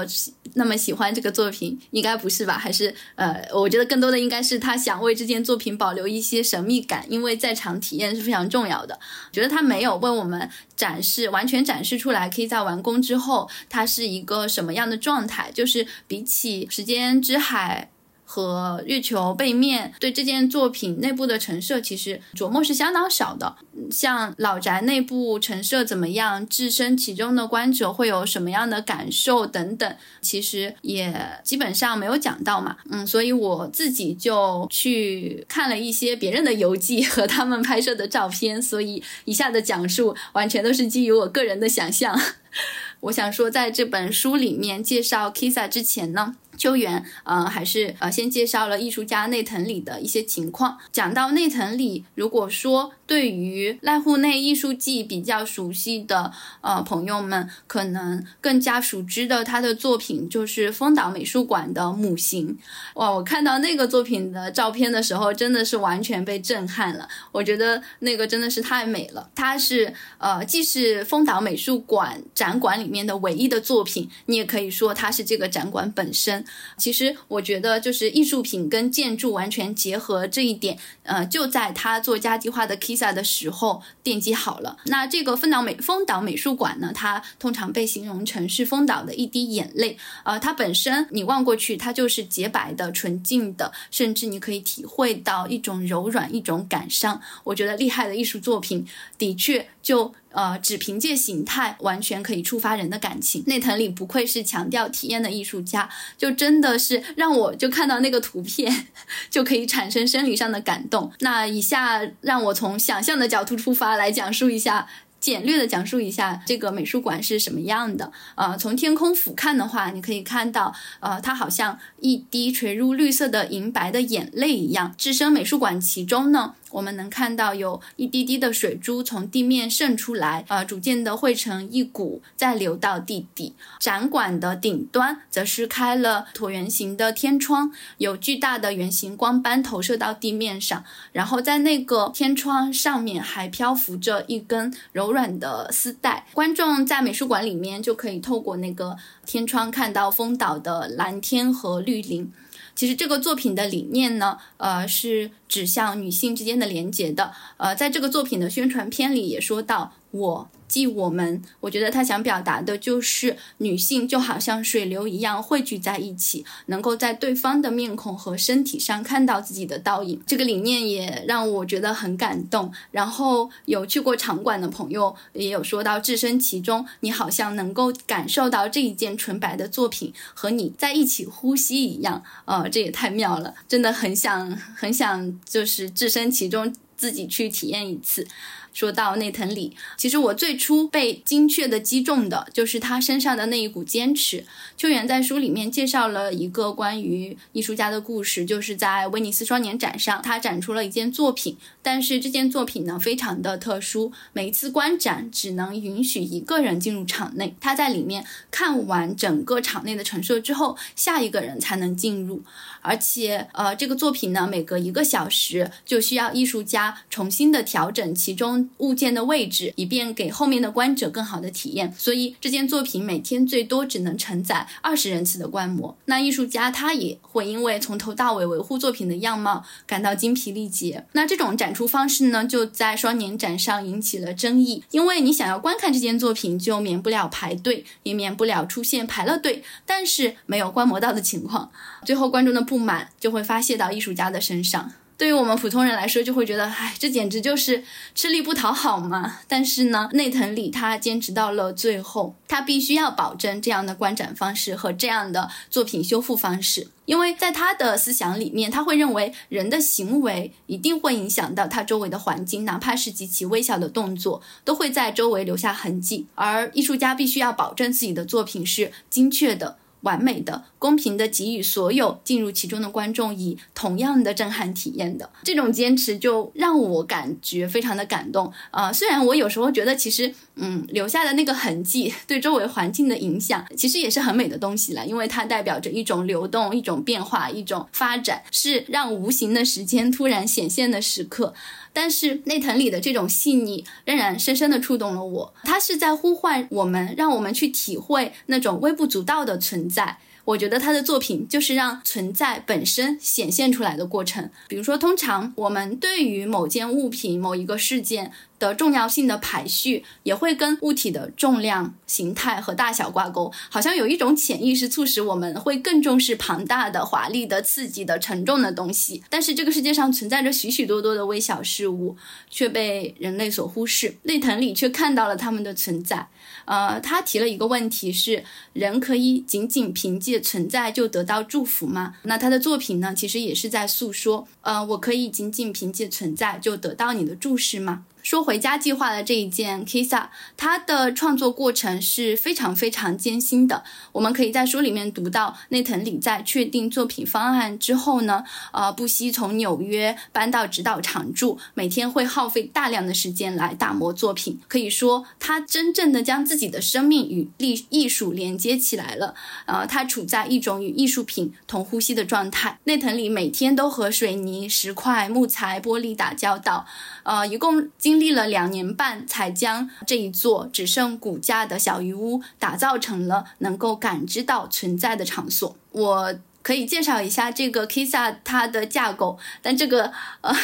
也是基于我的看到图片的想象，可能有不对的地方。它的架构包括屋顶、横梁、立柱，其实都是保留了那个呃原来的那个小鱼屋的原初结构。它的外墙和内部的陈设是由内藤里。重新打造的。进入这个作品里面呢，呃，我们会发现室内不设照明，屋子的三面墙的底部会透出微弱的自然光。等你的眼睛逐渐适应这种暗环境，才会逐渐发现陈设在其中的小物品啊，它的。里面有六根大的立柱支撑着屋顶，你可以看到对面有一个大型的圆环状的底座，头顶有一盏环状的饰品，它们也都反射着微弱的自然光。当你适应这种暗环境之后，就会逐渐注意到地面上分布着一些小小的玻璃球和金属丝环，它们都是非常非常容易被忽视的东西。那你在观摩这件作品的时候，你需要在 Kisa 里面待十五分钟。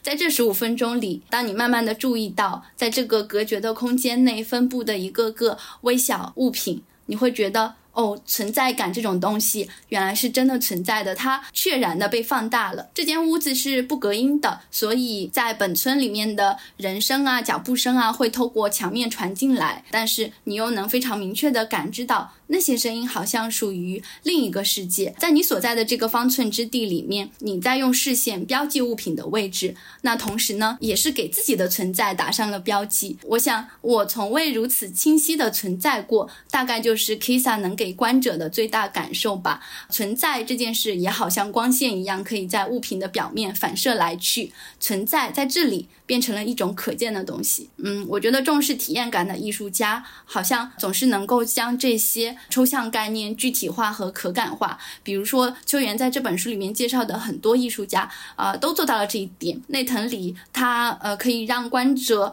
呃，明确的感知到存在。宫岛达南用他的时间之海，让我们体会到时间的流动。然后特瑞尔。它以光为艺术品，让光这种东西明确的出现在我们面前。然后玛利亚用钢针也好，呃，用球体也好，去标注空间和引力。每个人的作品都非常非常的妙。就是我读完这本书之后呢，我的最大的感受就是很感谢秋元，让我在阅读的时候，呃，还没有看到那个作品的时候，就可以有这样丰富的体验。然后我对书里面印象最深刻的说作品，或者说。我最想现场去看看的作品，就是大竹伸朗的《我爱澡堂子》那个作品。哦，就是 我爱汤啊，对，I love you 那个。嗯，因为这个作品就是还是用的大竹伸朗最擅长的，嗯，拼贴的这种风格嘛。它这个其实是用可以实际入浴洗澡的一个澡堂子，呃，来进行的创作。它从日本各地收集过来的就是废弃渔船的船身、仪表盘，还有一些活的热带植物等等，就把它们一起粘贴在了这个澡堂子的建筑外立面。远远的看过去就。整个的色彩非常的鲜艳，非常吸引人。比如说它的门，呃，油漆刷的是那种高饱和度的嫩绿色，然后搭配粉红色的窗帘，看起来有一股东南亚的气息。然后澡堂的里面呢，也是被瓷砖画给占满了。浴场中央的墙壁上还摆着一个大象的标本。浴池的底下就用书、报纸还有浮世绘给填满了，等于是整个空间的一个中心创作。然后男汤和女汤还分别打造了两套两套不同的艺术作品。嗯，网络上能搜到的资料资料里面说。嗯，更衣室的墙壁啊、玻璃、镜子、水槽这些，呃，这些小的东西旁边还能够发现不少细节，但是没有查到很展开的，就是这些细节到底是什么，所以我就非常想真实的去看一看，去体验一下，就是。我我泡汤，我泡在艺术作品里面是什么感觉？我觉得应该会很有意思。其实这个澡堂子被改造成艺术作品之后，他们应该还是岛上居民的日常吧？就我不知道岛上居民还能不能正常的进去泡汤。我印象中它是有时间限制，就就是比如说什么什么时间段是大家当做美术馆去参观，但有的时候它会呃针对作为澡堂去使用，不然的话参观的人就会被当成展品一同欣赏。就哦不对不对，洗澡的人洗澡的人会被当成展。那对于岛上的居民来讲，它就其实还是他们日常生活的一部分。那我觉得，如果我是住在这个岛上的人，我可能每一次。经过它，或者是进去泡澡，我可能都会忍不住感叹一句：“好艺术呀！”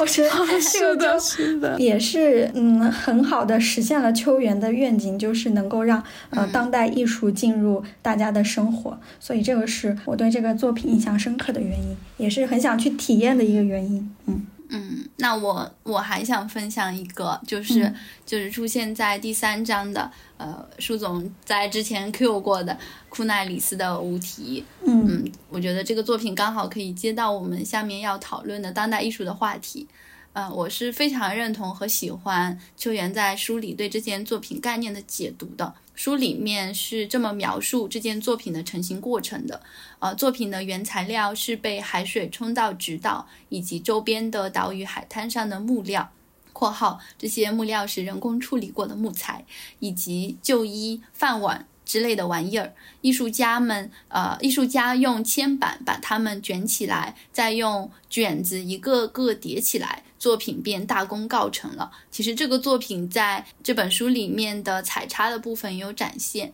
好像看它的制作过程听起来是非常简单的。但是这个作品呢，一共需要制作三百个铅板卷子，而每一块铅板要重约二十公斤，因此打造这件艺术作品是非常非常不容易的。那就跟树总之前所说的一样，这件艺术品属于贫穷艺术的流派，也就是利用随处可见的垃圾制作艺术品。我觉得库奈里斯的这件作品非常具有时代意味。啊，作者本人解读的时候也讲说，我觉得自己的作品是二十世纪物质文明的一个写照。工业品与我创作的艺术品的关系是以物质为夹层的正反两正反两面。虽然两者位于相反的两极，但都表现了二十世纪物质文明的光与影，都象征着这个时代。看到库奈里斯把呃被利用。组成有用的工业品的原材料和已经沦为废弃物、看似无用的组成艺术品的原材料，比作物质文明的光与影，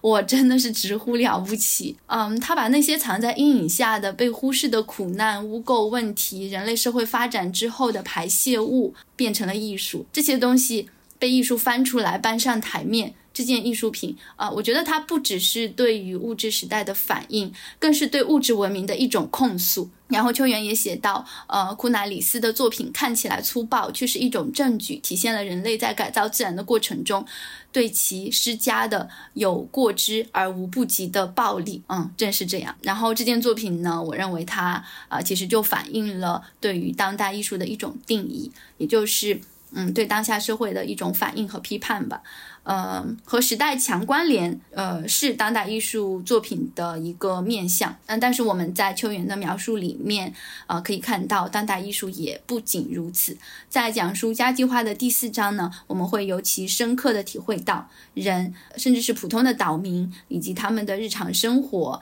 才让艺术品有了生命，让他们变成了活着的物品，让艺术有了温度。所以，呃，下面我们想聊聊当代艺术这个话题。嗯，那我先说一下我对于我读了书之后，我对于当代艺术的理解吧。啊，就是在制作了家计划系列的作品，并且举办了呃 The Standard 展之后呢，直岛上的居民啊，他们对艺术的态度发生了变化。呃，这个刚刚舒总也讲到了，由最开始的抵触和不信任，变为接受并参与其中。岛民们呢，自主成为展览的志愿者，与岛外前来观光的游客共同交流着直岛的历史和故事。原来因为工业污染和工厂搬迁而逐渐衰落的小岛，变得热闹非凡。显然呢，家计划的艺术品就是因为承载了指导内的人的故事和时间的重量而变得富有生机。那我们读到这里，就可以深刻的体会到，只有人参与其中，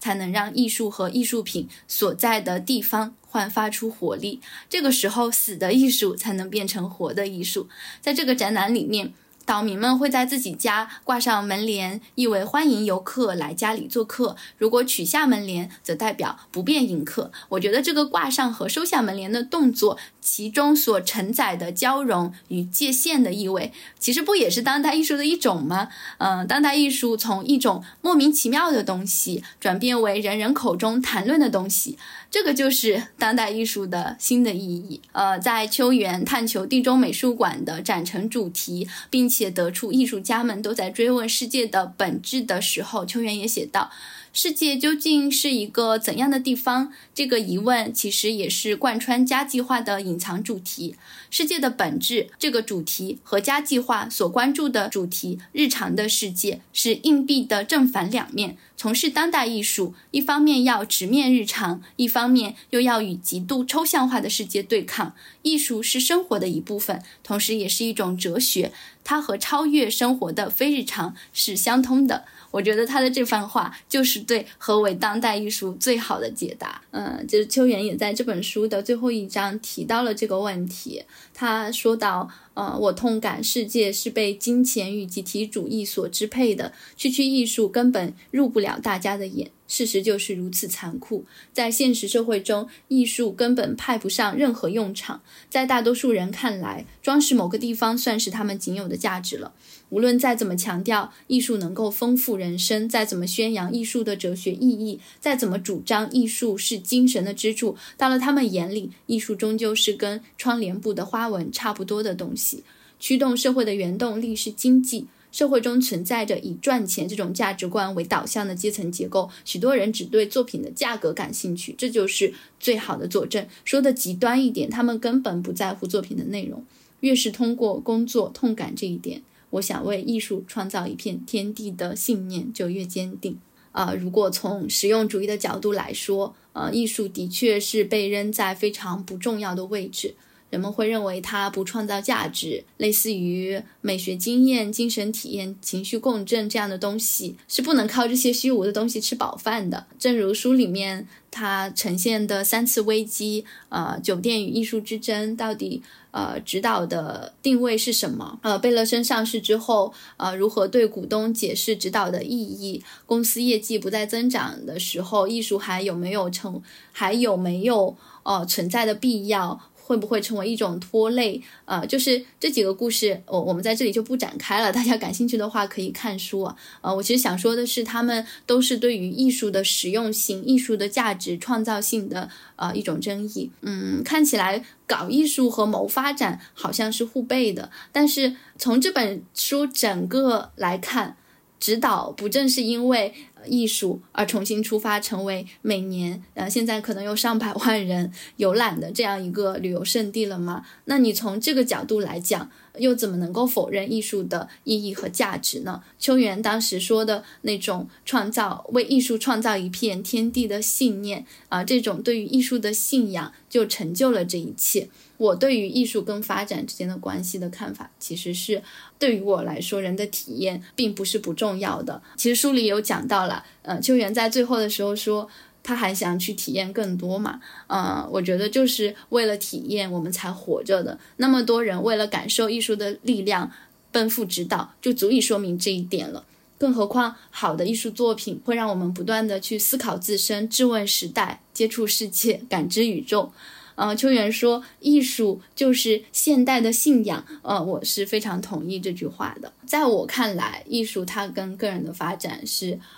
完全不矛盾的，呃，而在书里面所展现的指导的发展。呃，也可以看得出艺术在其中，嗯，发挥了重大的作用。其实秋元所感受到的那种他的工作不受重视，然后像像花边一样的那种状态，其实我觉得也完全会出现在我们的工作中。所以我就是编书的时候，无数次和秋元共鸣了。刚刚不是聊了很多艺术啊、艺术家、艺术品啊相关的话题嘛？就是在这本书里面，还有一个非常重要的主题，就是能够唤起我们深深共情的秋元的打工人实录。嗯，就真的，我我觉得肯定有很多人在其中看到了自己的影子。然后在这一部分呢，我跟树总准备了几个小剧场，想要表演一下。我有点担心我们会 OOC，请大家见谅。我们是根据自己的理解，然后写的台词。对，这个台词其实不是书里面的原文，但是，对，不是原话，是我们后面就是把它浓缩简洁版。但是我我们是希望可以通过这个小剧场，让大家体会到秋元在书里面所展示出的那种幽默感，其实比我们 今天要演的这个 要要好玩很多倍。好了，那在这个小剧场里面呢，呃，我来扮演服务总一郎和前野部长。树总来扮演秋元雄狮，我是倒霉蛋秋元。好，第一轮，嗯，雄狮啊，我看咱们贝勒森的藏品也差不多填满贝勒森之家的艺术展位了，你那些艺术展，我看就别办了吧。啊？嗨嗨，下周，呜呜呜！我刚刚开始的策展大业就这么夭折了吗？我心向策展却无处施展啊，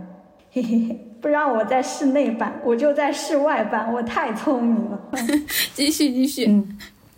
前野部长，我们指导最近取得了不小的成就啊，Out of Bands 大获成功。那谁还喊我跟他一起去策展呢？熊石呀，作为你的上司，我务必要提点你一下。你是贝勒森的员工，对不对？对呀。那这种分外之事还是少沾染为妙，免得惹出麻烦。哎，好吧，谢谢前野部长提点。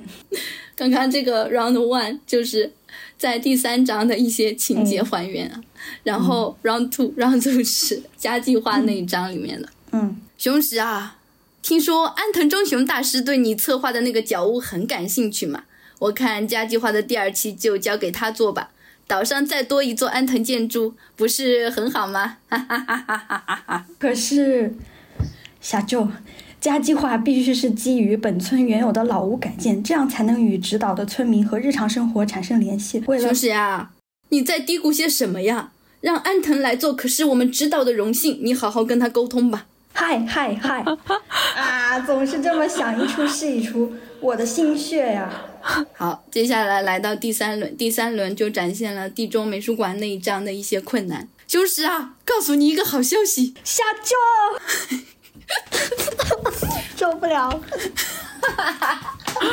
对不起，我呢最近买下了一幅莫奈晚期的睡莲大作，足有两米高、六米宽。这样精彩的作品，可要交给你在指导展出了哦。哪里可嘞？莫奈，这如何是好？目前的指导可是被誉为当代艺术指导，莫奈是现代艺术大师，就这么简单的陈设在指导，恐怕不合适啊。而且，雄狮啊，雄狮。你在嘀咕些什么呀？你走神了呀？嗨，下咒，嗨嗨，莫奈，我该拿什么拯救你？让我立马研究研究你跟当代艺术的关联，我一定能克服这个困难。勇敢秋园，不怕困难。好。我们的小剧场就表演到这里，两位非常不专业的演员。但我我印象挺深的是一个豆瓣的读者他的评论，他说是秋元都已经当过这么多知名美术馆馆长了，在书里还这么真实的社畜着。对呀，他经常他对自己的定位不是我很卑微，我很基层，我很边缘，一直在说这些。刚刚呢，我跟舒总表演了秋元在书里面为我们呈现的他跟社长对垒的几个场景，啊，这个卑微打工仔的形象就这么具体深刻的跃然纸上了。啊，其实呃，刚刚也说到了，我们之所以做这样一个小剧场的安排，就是为了让还没有读过书的大家感受到秋元的幽默感。每一次当他呃又在上司那里遭遇了新的困难，他就会强调说：“哎，我是这个世界上最不起眼的小职员，我在这个公司的最底层，我果然是公司业务的边缘人。”就让人觉得又心酸又好笑。可是转过头，他又会马上思索解决方案，每次都给出特别特别漂亮的答卷。嗯，毕竟咱们秋元虽然他嘴上那么说什么不起眼、什么底层啊、什么边缘了，他可是指导项目的负责人呢。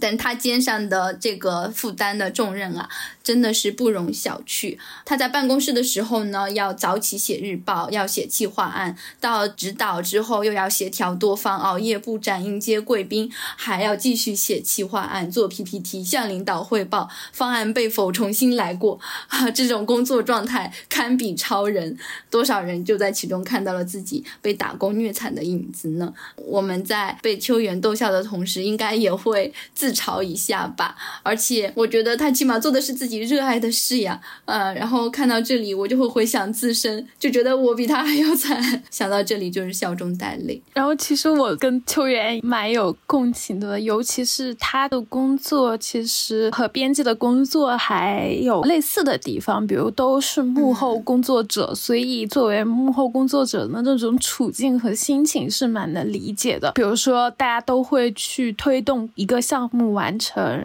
呃，为很多人牵线搭桥，然后联合大家去把一个项目做出来，但中间有很多不可控的因素，让好不容易千辛万苦完成了之后，你会发现你不过是一个促成者的立场，作品呢，它还是属于作者的，它是是属于投资人的，呃，但你你只是做了一个穿针引线的工作，像这些点其实都蛮有共鸣的吧，然后包。包括秋元在书里的那段原话也是，他说为了让上司认可一份企划案、一张审批单，天晓得要重写多少次。由于回流的次数实在太多，写完一份文件的时候，我都快神经衰弱了。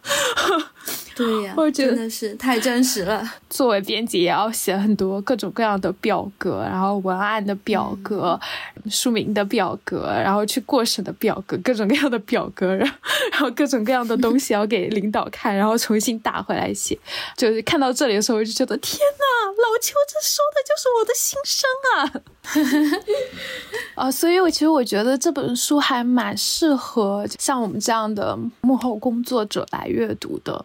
然后，除了我上面讲到的那些，就比较相同的心境也好，处境也好，我觉得这本书还有一个非常现实的体现，就是我们也能看到，包括在最后，秋元跟他的领导服务社长出现了一些观念上的分歧，就我们能够看到秋元的成果被剥夺，很无奈的情况。呃，不知道大家有没有注意到这本书最后的那个参考资料？呃，我们当时是想着。为了方便读者去搜索对应的原文资料，所以我们按照原文照录了。在处理那一块的时候，就发现了一个非常有意思的点，大概在三百五十页，就是你会发现贝勒生和秋元大概在零六年的时候，他们出了一本书，叫《指导濑户内的艺术乐园》，然后它有两版，二零零六年有一版，二零一一年有一版，但这两版同样的书名，同样都是新潮社。作为出版方，但是你会看到零六版的作者署名是秋元雄史、安藤忠雄等人，但一一版的 作者署名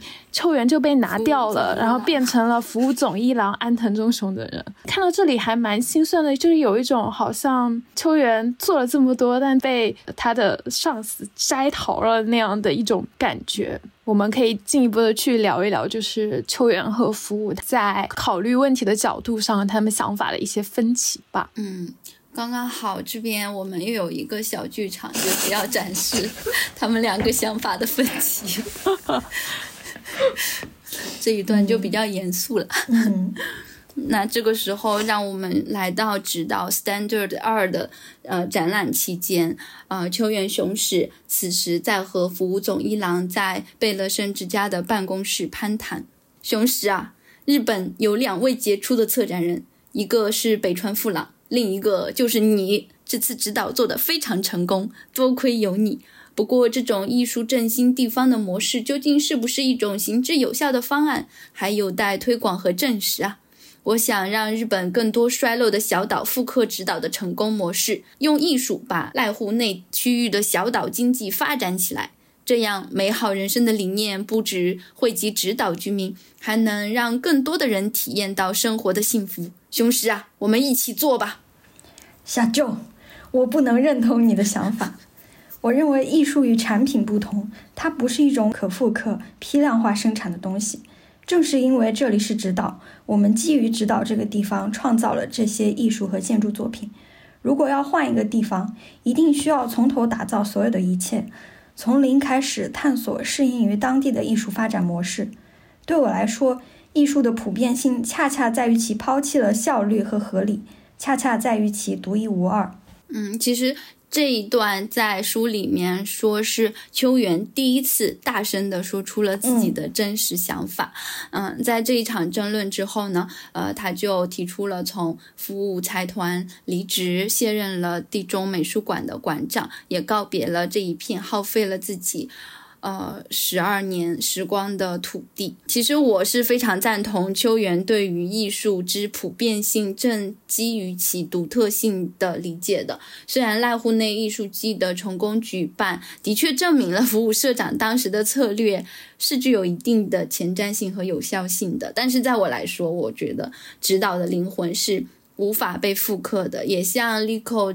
前面举的那个阿那亚的例子嘛，就是指导的岛民们，呃，他们跟艺术共处的方式和其他的地区的人，他们有没有融入艺术，真的是存在肉眼可见的区别的。其实安藤忠雄他也有聊过这个问题，就是人在艺术或者是建筑里面的作用。他说，呃，你唯有在这里花上长久的岁月，一边建造一边思考，一边使用一边思考，经历这种随着。时间演化的过程才会生长出如今的这股劲儿。建筑者与使用者之间的对话非常重要，没有磨合与交流，仅仅一味的生产、消费新事物的社会结构是没有办法创造出像指导这种会呼吸生长的活着的场所的。指导的艺术正是这种正在呼吸着的活着的艺术。刚刚其实立扣有有提到，嗯，在秋元离开指导之后，他所做的一些努力被抹杀的这个过程，其实我自己，嗯，也也有一点体会，就是在我第一次读完这本书之后，我就去听了一下关于指导和濑户内国际艺术节的节目，啊，这个节目呢是在二二年六月做的，啊，就是已经是一年半以前了，嗯，他们在讲述指导的时候呢。就是大部分的贡献都会归于服务总一郎和北川富郎，尤其是服务，感觉他是一个非常英明的人嘛，嗯，就是完全都听不到秋元的故事，就可能是因为这本书还没有出版，我们没有看到指导的诞生的过程究竟是什么样子的。就是我在想，如果说秋元不写这本书，如果说呃没有呃立扣，或者是就是你们把这本书翻译到国内来，我们就不会知道他曾经有那种。辛勤的努努力，在这些艺术品构造过程中，那些鲜活的故事，那些可爱的艺术家，艺术品与这套本土的呃融合等等的所有的一切，可能都会被忘掉。然后我在我在图书馆查阅资料的时候，呃也。读到了一本就是呃中文版的书，是北川富朗和服武总一郎共著的，叫做《艺术唤醒乡土：从指导到呃濑户内国际艺术节》。呃，我我觉得我也觉得可以跟《初见艺术指导》这本书形成很鲜明的对比，因为在那本书里面，服武在讲述指导经验的时候，他的语句非常的简洁，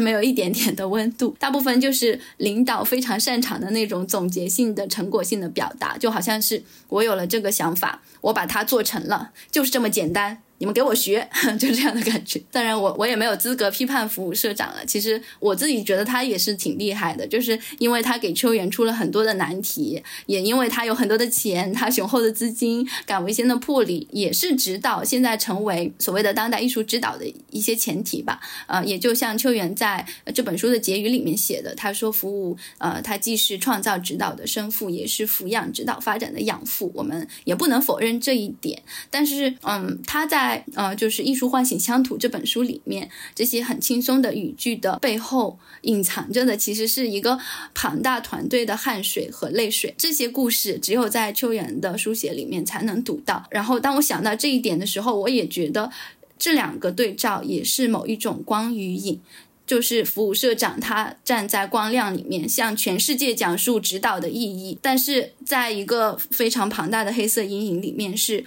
球员和指导团队。嗯，那十几年的光阴，所以呃，我第二次读到这本书，读到结尾的时候，我看到秋元写说，指导仍在发展中，服务先生和北川先生正在推进相关的工作，他们恐怕不想听我这个已经离场的人说三道四，多嘴碍事。呃，他说项目的主导者和总策划人当然是服务先生，岛上的建筑则由安藤忠雄先生设计，至于岛上的每一件作品都是由艺术家创作的。就是读到这里的时候，我我自己心里面就会生出疑问，我就说，那秋元，你的位置，你的位置在哪里呢？就是这些成果好像怎么好像都是别人的，就像我们一样，我们这些不起眼的做后勤的、理杂物的、沟通跑场的人的位置到底在哪里呢？就会感到一种非常深刻的心酸。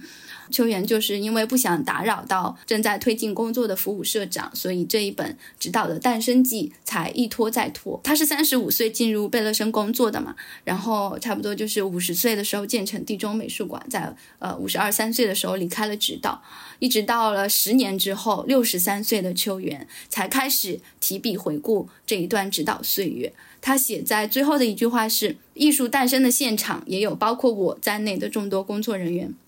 我们每个人都编织出了五彩缤纷的故事，对指导来说，这都是无可替代的财富。这些才是指导的整体，也是指导的全部。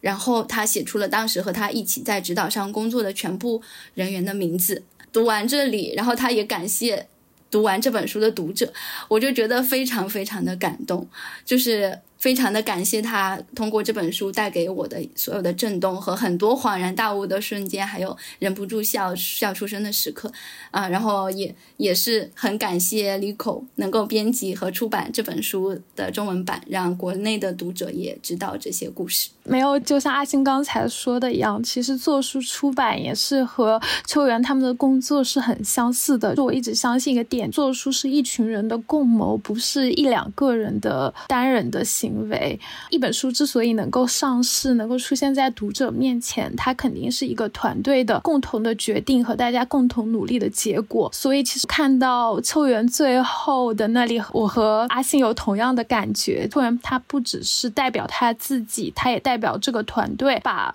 这个项目中被隐去的细节，慢慢的呈现出来。我觉得最应该感谢的是秋元本人。就如果不是因为他上了年纪，他自己在书里说想趁现在把这些事情记录下来的话，那么指导的这些往事，包括这些幕后工作人员的努力，可能也会飘散在历史中。就是因为他的记录，才能让更多的读者知道幕后工作者妥协的时刻、挣扎的时刻，但同时也是炙热和坚持的时。时刻。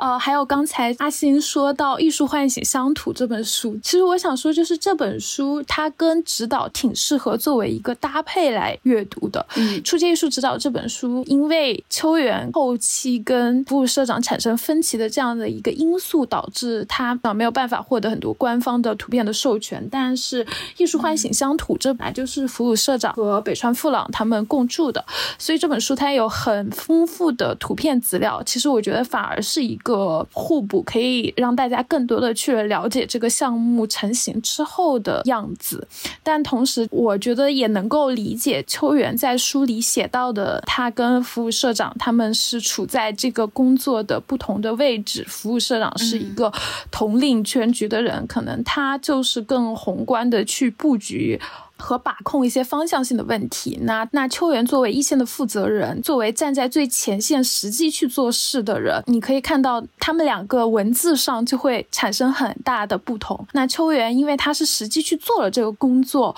所以你会看到很多工作上的细节。除了社长在他的书里写到的那些理想的目标之外，你还会看到那个光亮背后的很多现实的条件的影响，包括秋元去运作一个项目的时候，他除了要平衡自己的艺术追求，他还要平衡上司的强制的命令，然后还要搞定个性非常鲜明的艺术家伙伴，他同时还要面对当地的岛民的一些抵触的情况，一次一次的摸索，我一次次的坚持中去寻找能够达成各方需求的平衡点。秋元很厉害的就是他找到了，他甚至在这种平衡中创造了新的可能。我觉得他这个行为本来就很艺术。虽然从濑户内国际艺术节的成功来看，好像呃，服务社长说的他那种更具商业性质的考量确实获得了成功，但其实我也是很相信，就秋元所说的，这个成功的背后的核心其实是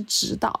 因为就是提到他们这个分歧的时候，我就想到和国内很很搭的话题，就是大家有没有发现，国内的很多旅游景点，他们都还挺千篇一律的，古镇都是那种仿古的建筑，然后卖的都是义乌小商品市场的纪念品。但其实我觉得秋园他所强调的那种艺术的。独特性恰恰就是对这种形式的抵抗和有力的回应。服务社长日更商业的性质考量，就是真正具有普遍性的东西，它一定能反反复复的实现，这是他的原话。但是秋元就觉得，那搞艺术不是制造产品，它不可能批量复制，它不是工厂里面盖个戳，然后流水线下一个。虽然现在看到，就是服务社长把指导这个模式移植到了濑户内海的其他小岛，表面上的情况可能是这样，但是就。我们的编辑正好在十一的时候也去了奈户内海，然后他当时给我们的反馈，我印象特别的深刻。在小豆岛上呢，风景旅游区和居民区是有很明显的区隔的，游客会到。风景旅游区去打卡去拍照，然后那里有很多提供服务游客的设施。但是，一旦走出旅游区，闯入了小豆岛的居民区，没有特别欢迎游客的感觉。整个小豆岛会有一些撕裂。好，但是当他登上直岛的时候，直岛的活力和小豆岛是完全不一样的，没有那么明显的啊，这是旅游区，这是居民区的划分。在那种呃居民区很不起眼的那种小路的角落，都会有居民能按照自己。的想法，拿彩色的漆绘制一些可可爱爱、奇奇怪怪的 他们自己创作的艺术品。我觉得这恰恰就是说明了秋元所坚持的东西。它可能在更长的一个时间维度里是更有意义的，就像他说的嘛，艺术的普遍性就在于它的唯一。艺术跟人是一样的，世界上没有两个完全相同的人，每个人都是独一无二的。就是因为如此，那人才是人啊，他才不是可以被轻易复制的物品啊。哪怕这种形式你可以复制到别的岛屿，但是那种。人对艺术的真正的接纳，人对外界的那种 open-minded 的心态，其实它是需要时间去培植的。而这就是秋元花费了十多年的时间，他去慢慢的摸索因地制宜的做法，他跟当地建立起了很深的感情和联系，才能创造出来的一个成果。虽然看上去服务社长的想法也得到了一个好的良性的印证，但是从更深的情况来讲，我觉得这盛世还是如老邱所愿。嗯，那最后我们有一个特别的环节，叫做责编请回答。嗯，那我跟树总有一些问题想要问我们这本书的责编 Lico。嗯，第一个问题是。为什么想要做这样的一本书？其实就像我刚才说的嘛，就做这本书肯定也是一个团队共同的决定和共同努力的结果。那我现在只能说，单就我个人而言，是因为呃，其实我之前有在日本呃留学待过一段时间，然后我又比较喜欢摄影，然后当时受日本摄影的影响会比较深，所以就天然会对日本泛文化艺术方向的选题可能有一定的兴趣。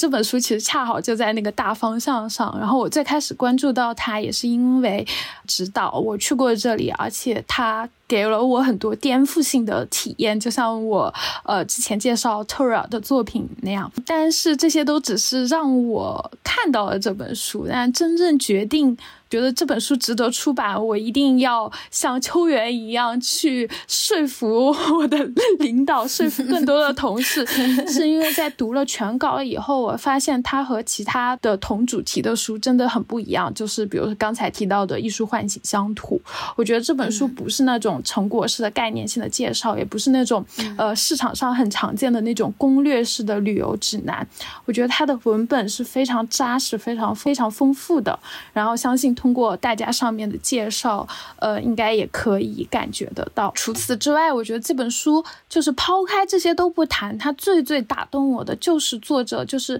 秋月老师，他对于艺术的那种态度，以及他身为文化行业打工人那种越挫越勇的决心。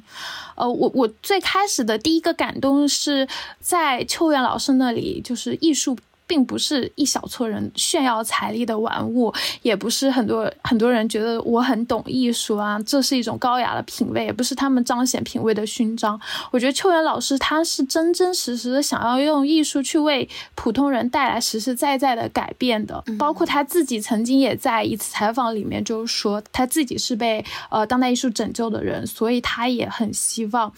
让呃更多的人能够感受当代艺术的这份美好。在实现他目标的这个过程中，他所遇到的很多现实，其实也跟。我们做出版也有很多类似的地方，比如说他在入职公司和社会打交道的过程中，他就深刻的感受到世界是被金钱和集体主义支配的，而追求艺术对我们来说是追求文学也好，追求好的内容也好，可能在旁人看来是很虚无缥缈的一件事情。这种呃上层建筑一样的东西，就看起来像是像花边嘛，然后不被期待，不受重视，做这样的工作的人也没有话语权，因为真正掌握话语权的人。是，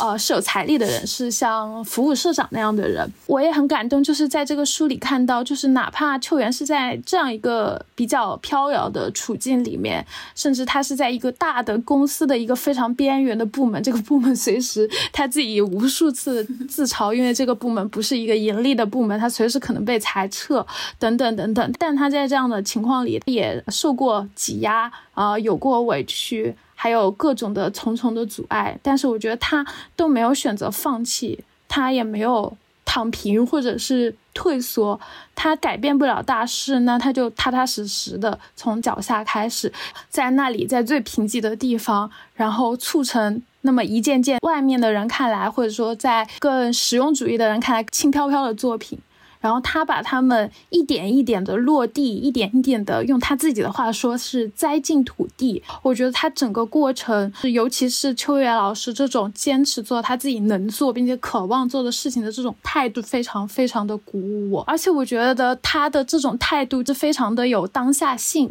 不知道大家会不会觉得，就是在现在这种经济下行的时刻，在这种工作和生活越来越不容易的时刻，我们就是没有了那种很光明的预期和目标，就会时常为身边的生计而感到焦虑和痛苦。但我觉得焦虑和痛苦，它又并不能帮助我们过好我们当下的生活。秋阳老师就给我一个很大启发，他是真正的在用行动去表达热爱，而不是嘴上说说。他在工作中才会那么的不计得失。他虽然。有一些小的内耗，但是因为他很清楚他自己要什么，他就是想要把这个作品做出来，他就是想要促成这一次的合作，所以他可以抛开杂念，很坚定的、很勇敢的朝着他的目标前进。所以特别希望大家看过这本书之后，也能像我一样受到这样的启发，脚踏实地的去过好每一个当下，就不要被。自己的恐惧和他人的声音困住手脚，坚持去做自己渴望做并且能做的事情。当迈出第一步的时候，通往想去的地方的路就会慢慢的显现出来。其实说到这里，我也觉得阿星和树井做首尾相撞，其实也是这样一个过程。就是我在跟你们无数次沟通的时候，能够感受到，比如说阿星周末了还在工作，他今天是呃今天是周日，但阿星还加班到。呃，可能六七点钟才回来，然后吃完饭还要继续录播课。就我能够感受到，你们也是像秋元老师这样的人，真正的在用行动去表达热爱。包括我听你们之前的年终总结，也能够感觉出来，生活中也好，工作中也好，会占据你们大部分的时间，但你们仍然愿意腾出一部分时间来共同做这个播客。然后你们在做这个播客的过程中，好像也打开了新世界的大门，认识了很多新的有趣的朋友。我觉得其实这就是秋元老师的启发，在现实生活中的一种 映照嘛。对，其实在这里我也觉得很感谢阿信和树锦。然后，嗯，对，没想到被夸了。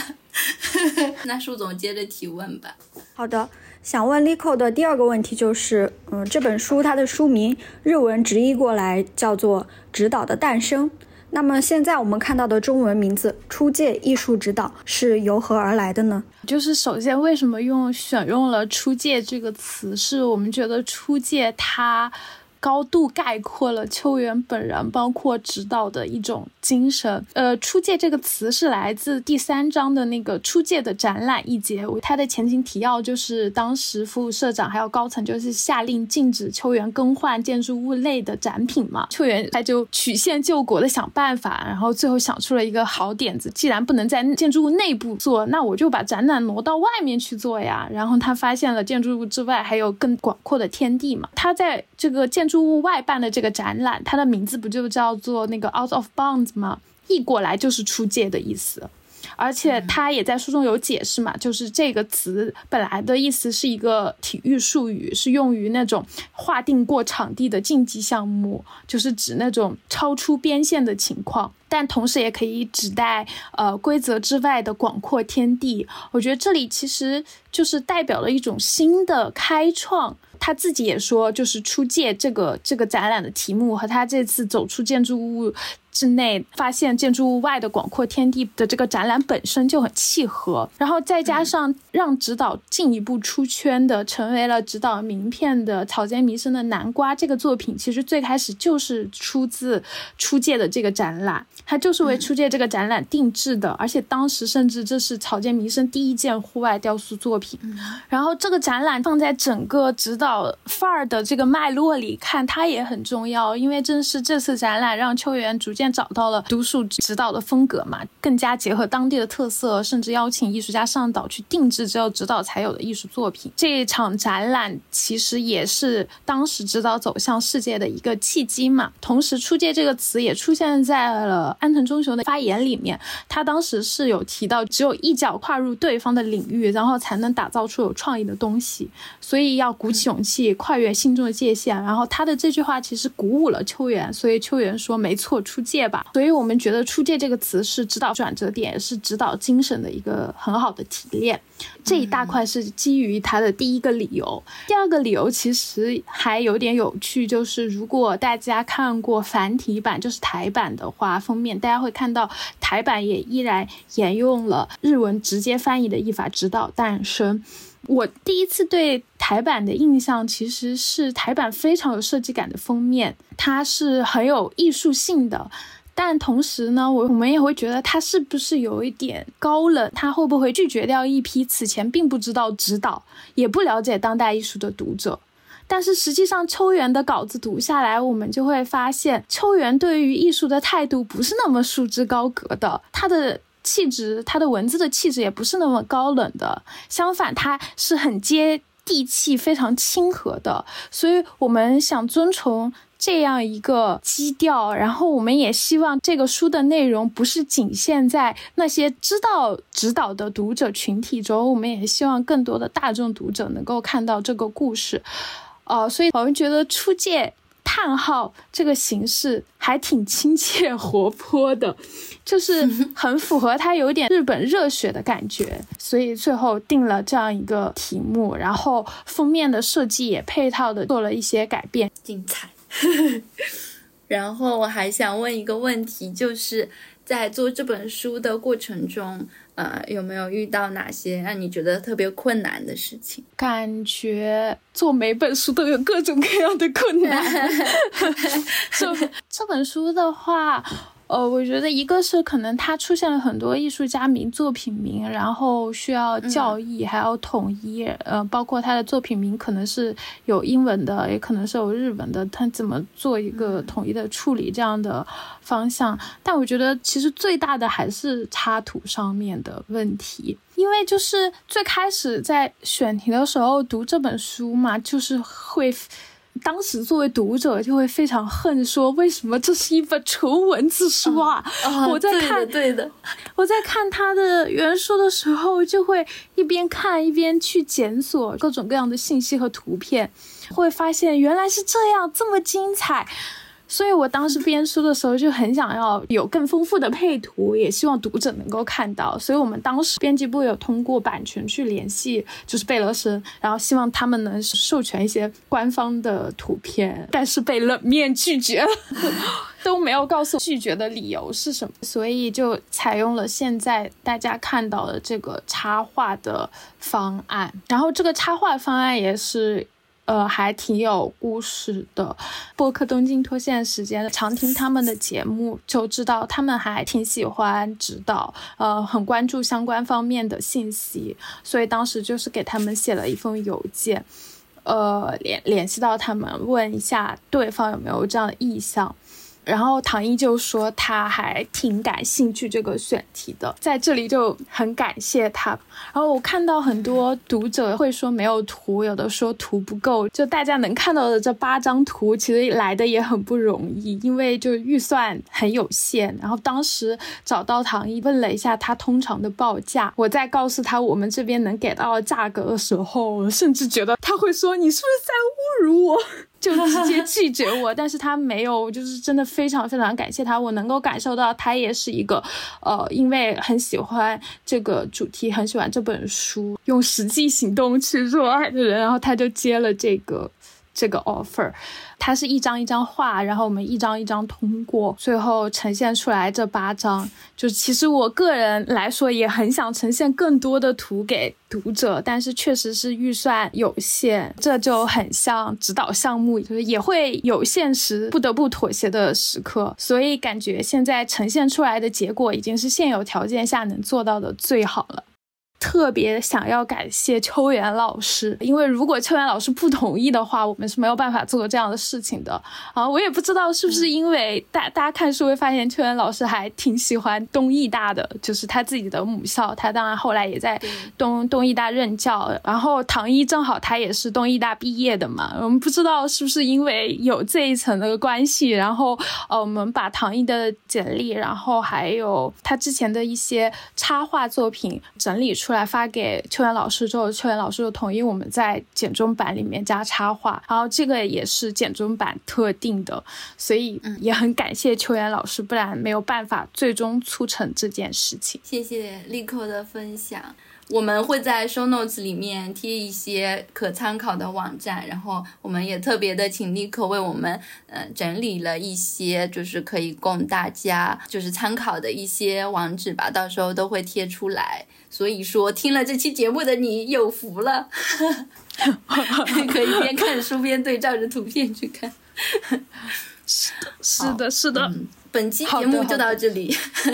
感谢大家收听到最后，呃，一定要读读这一本《出界艺术指导》，我相信呢，每一个读者都会有特别神奇的体验。我们还有一个下期预告，我们下一期会聊一聊爱丽丝·门罗的作品，嗯，大概就在年后不久会更新。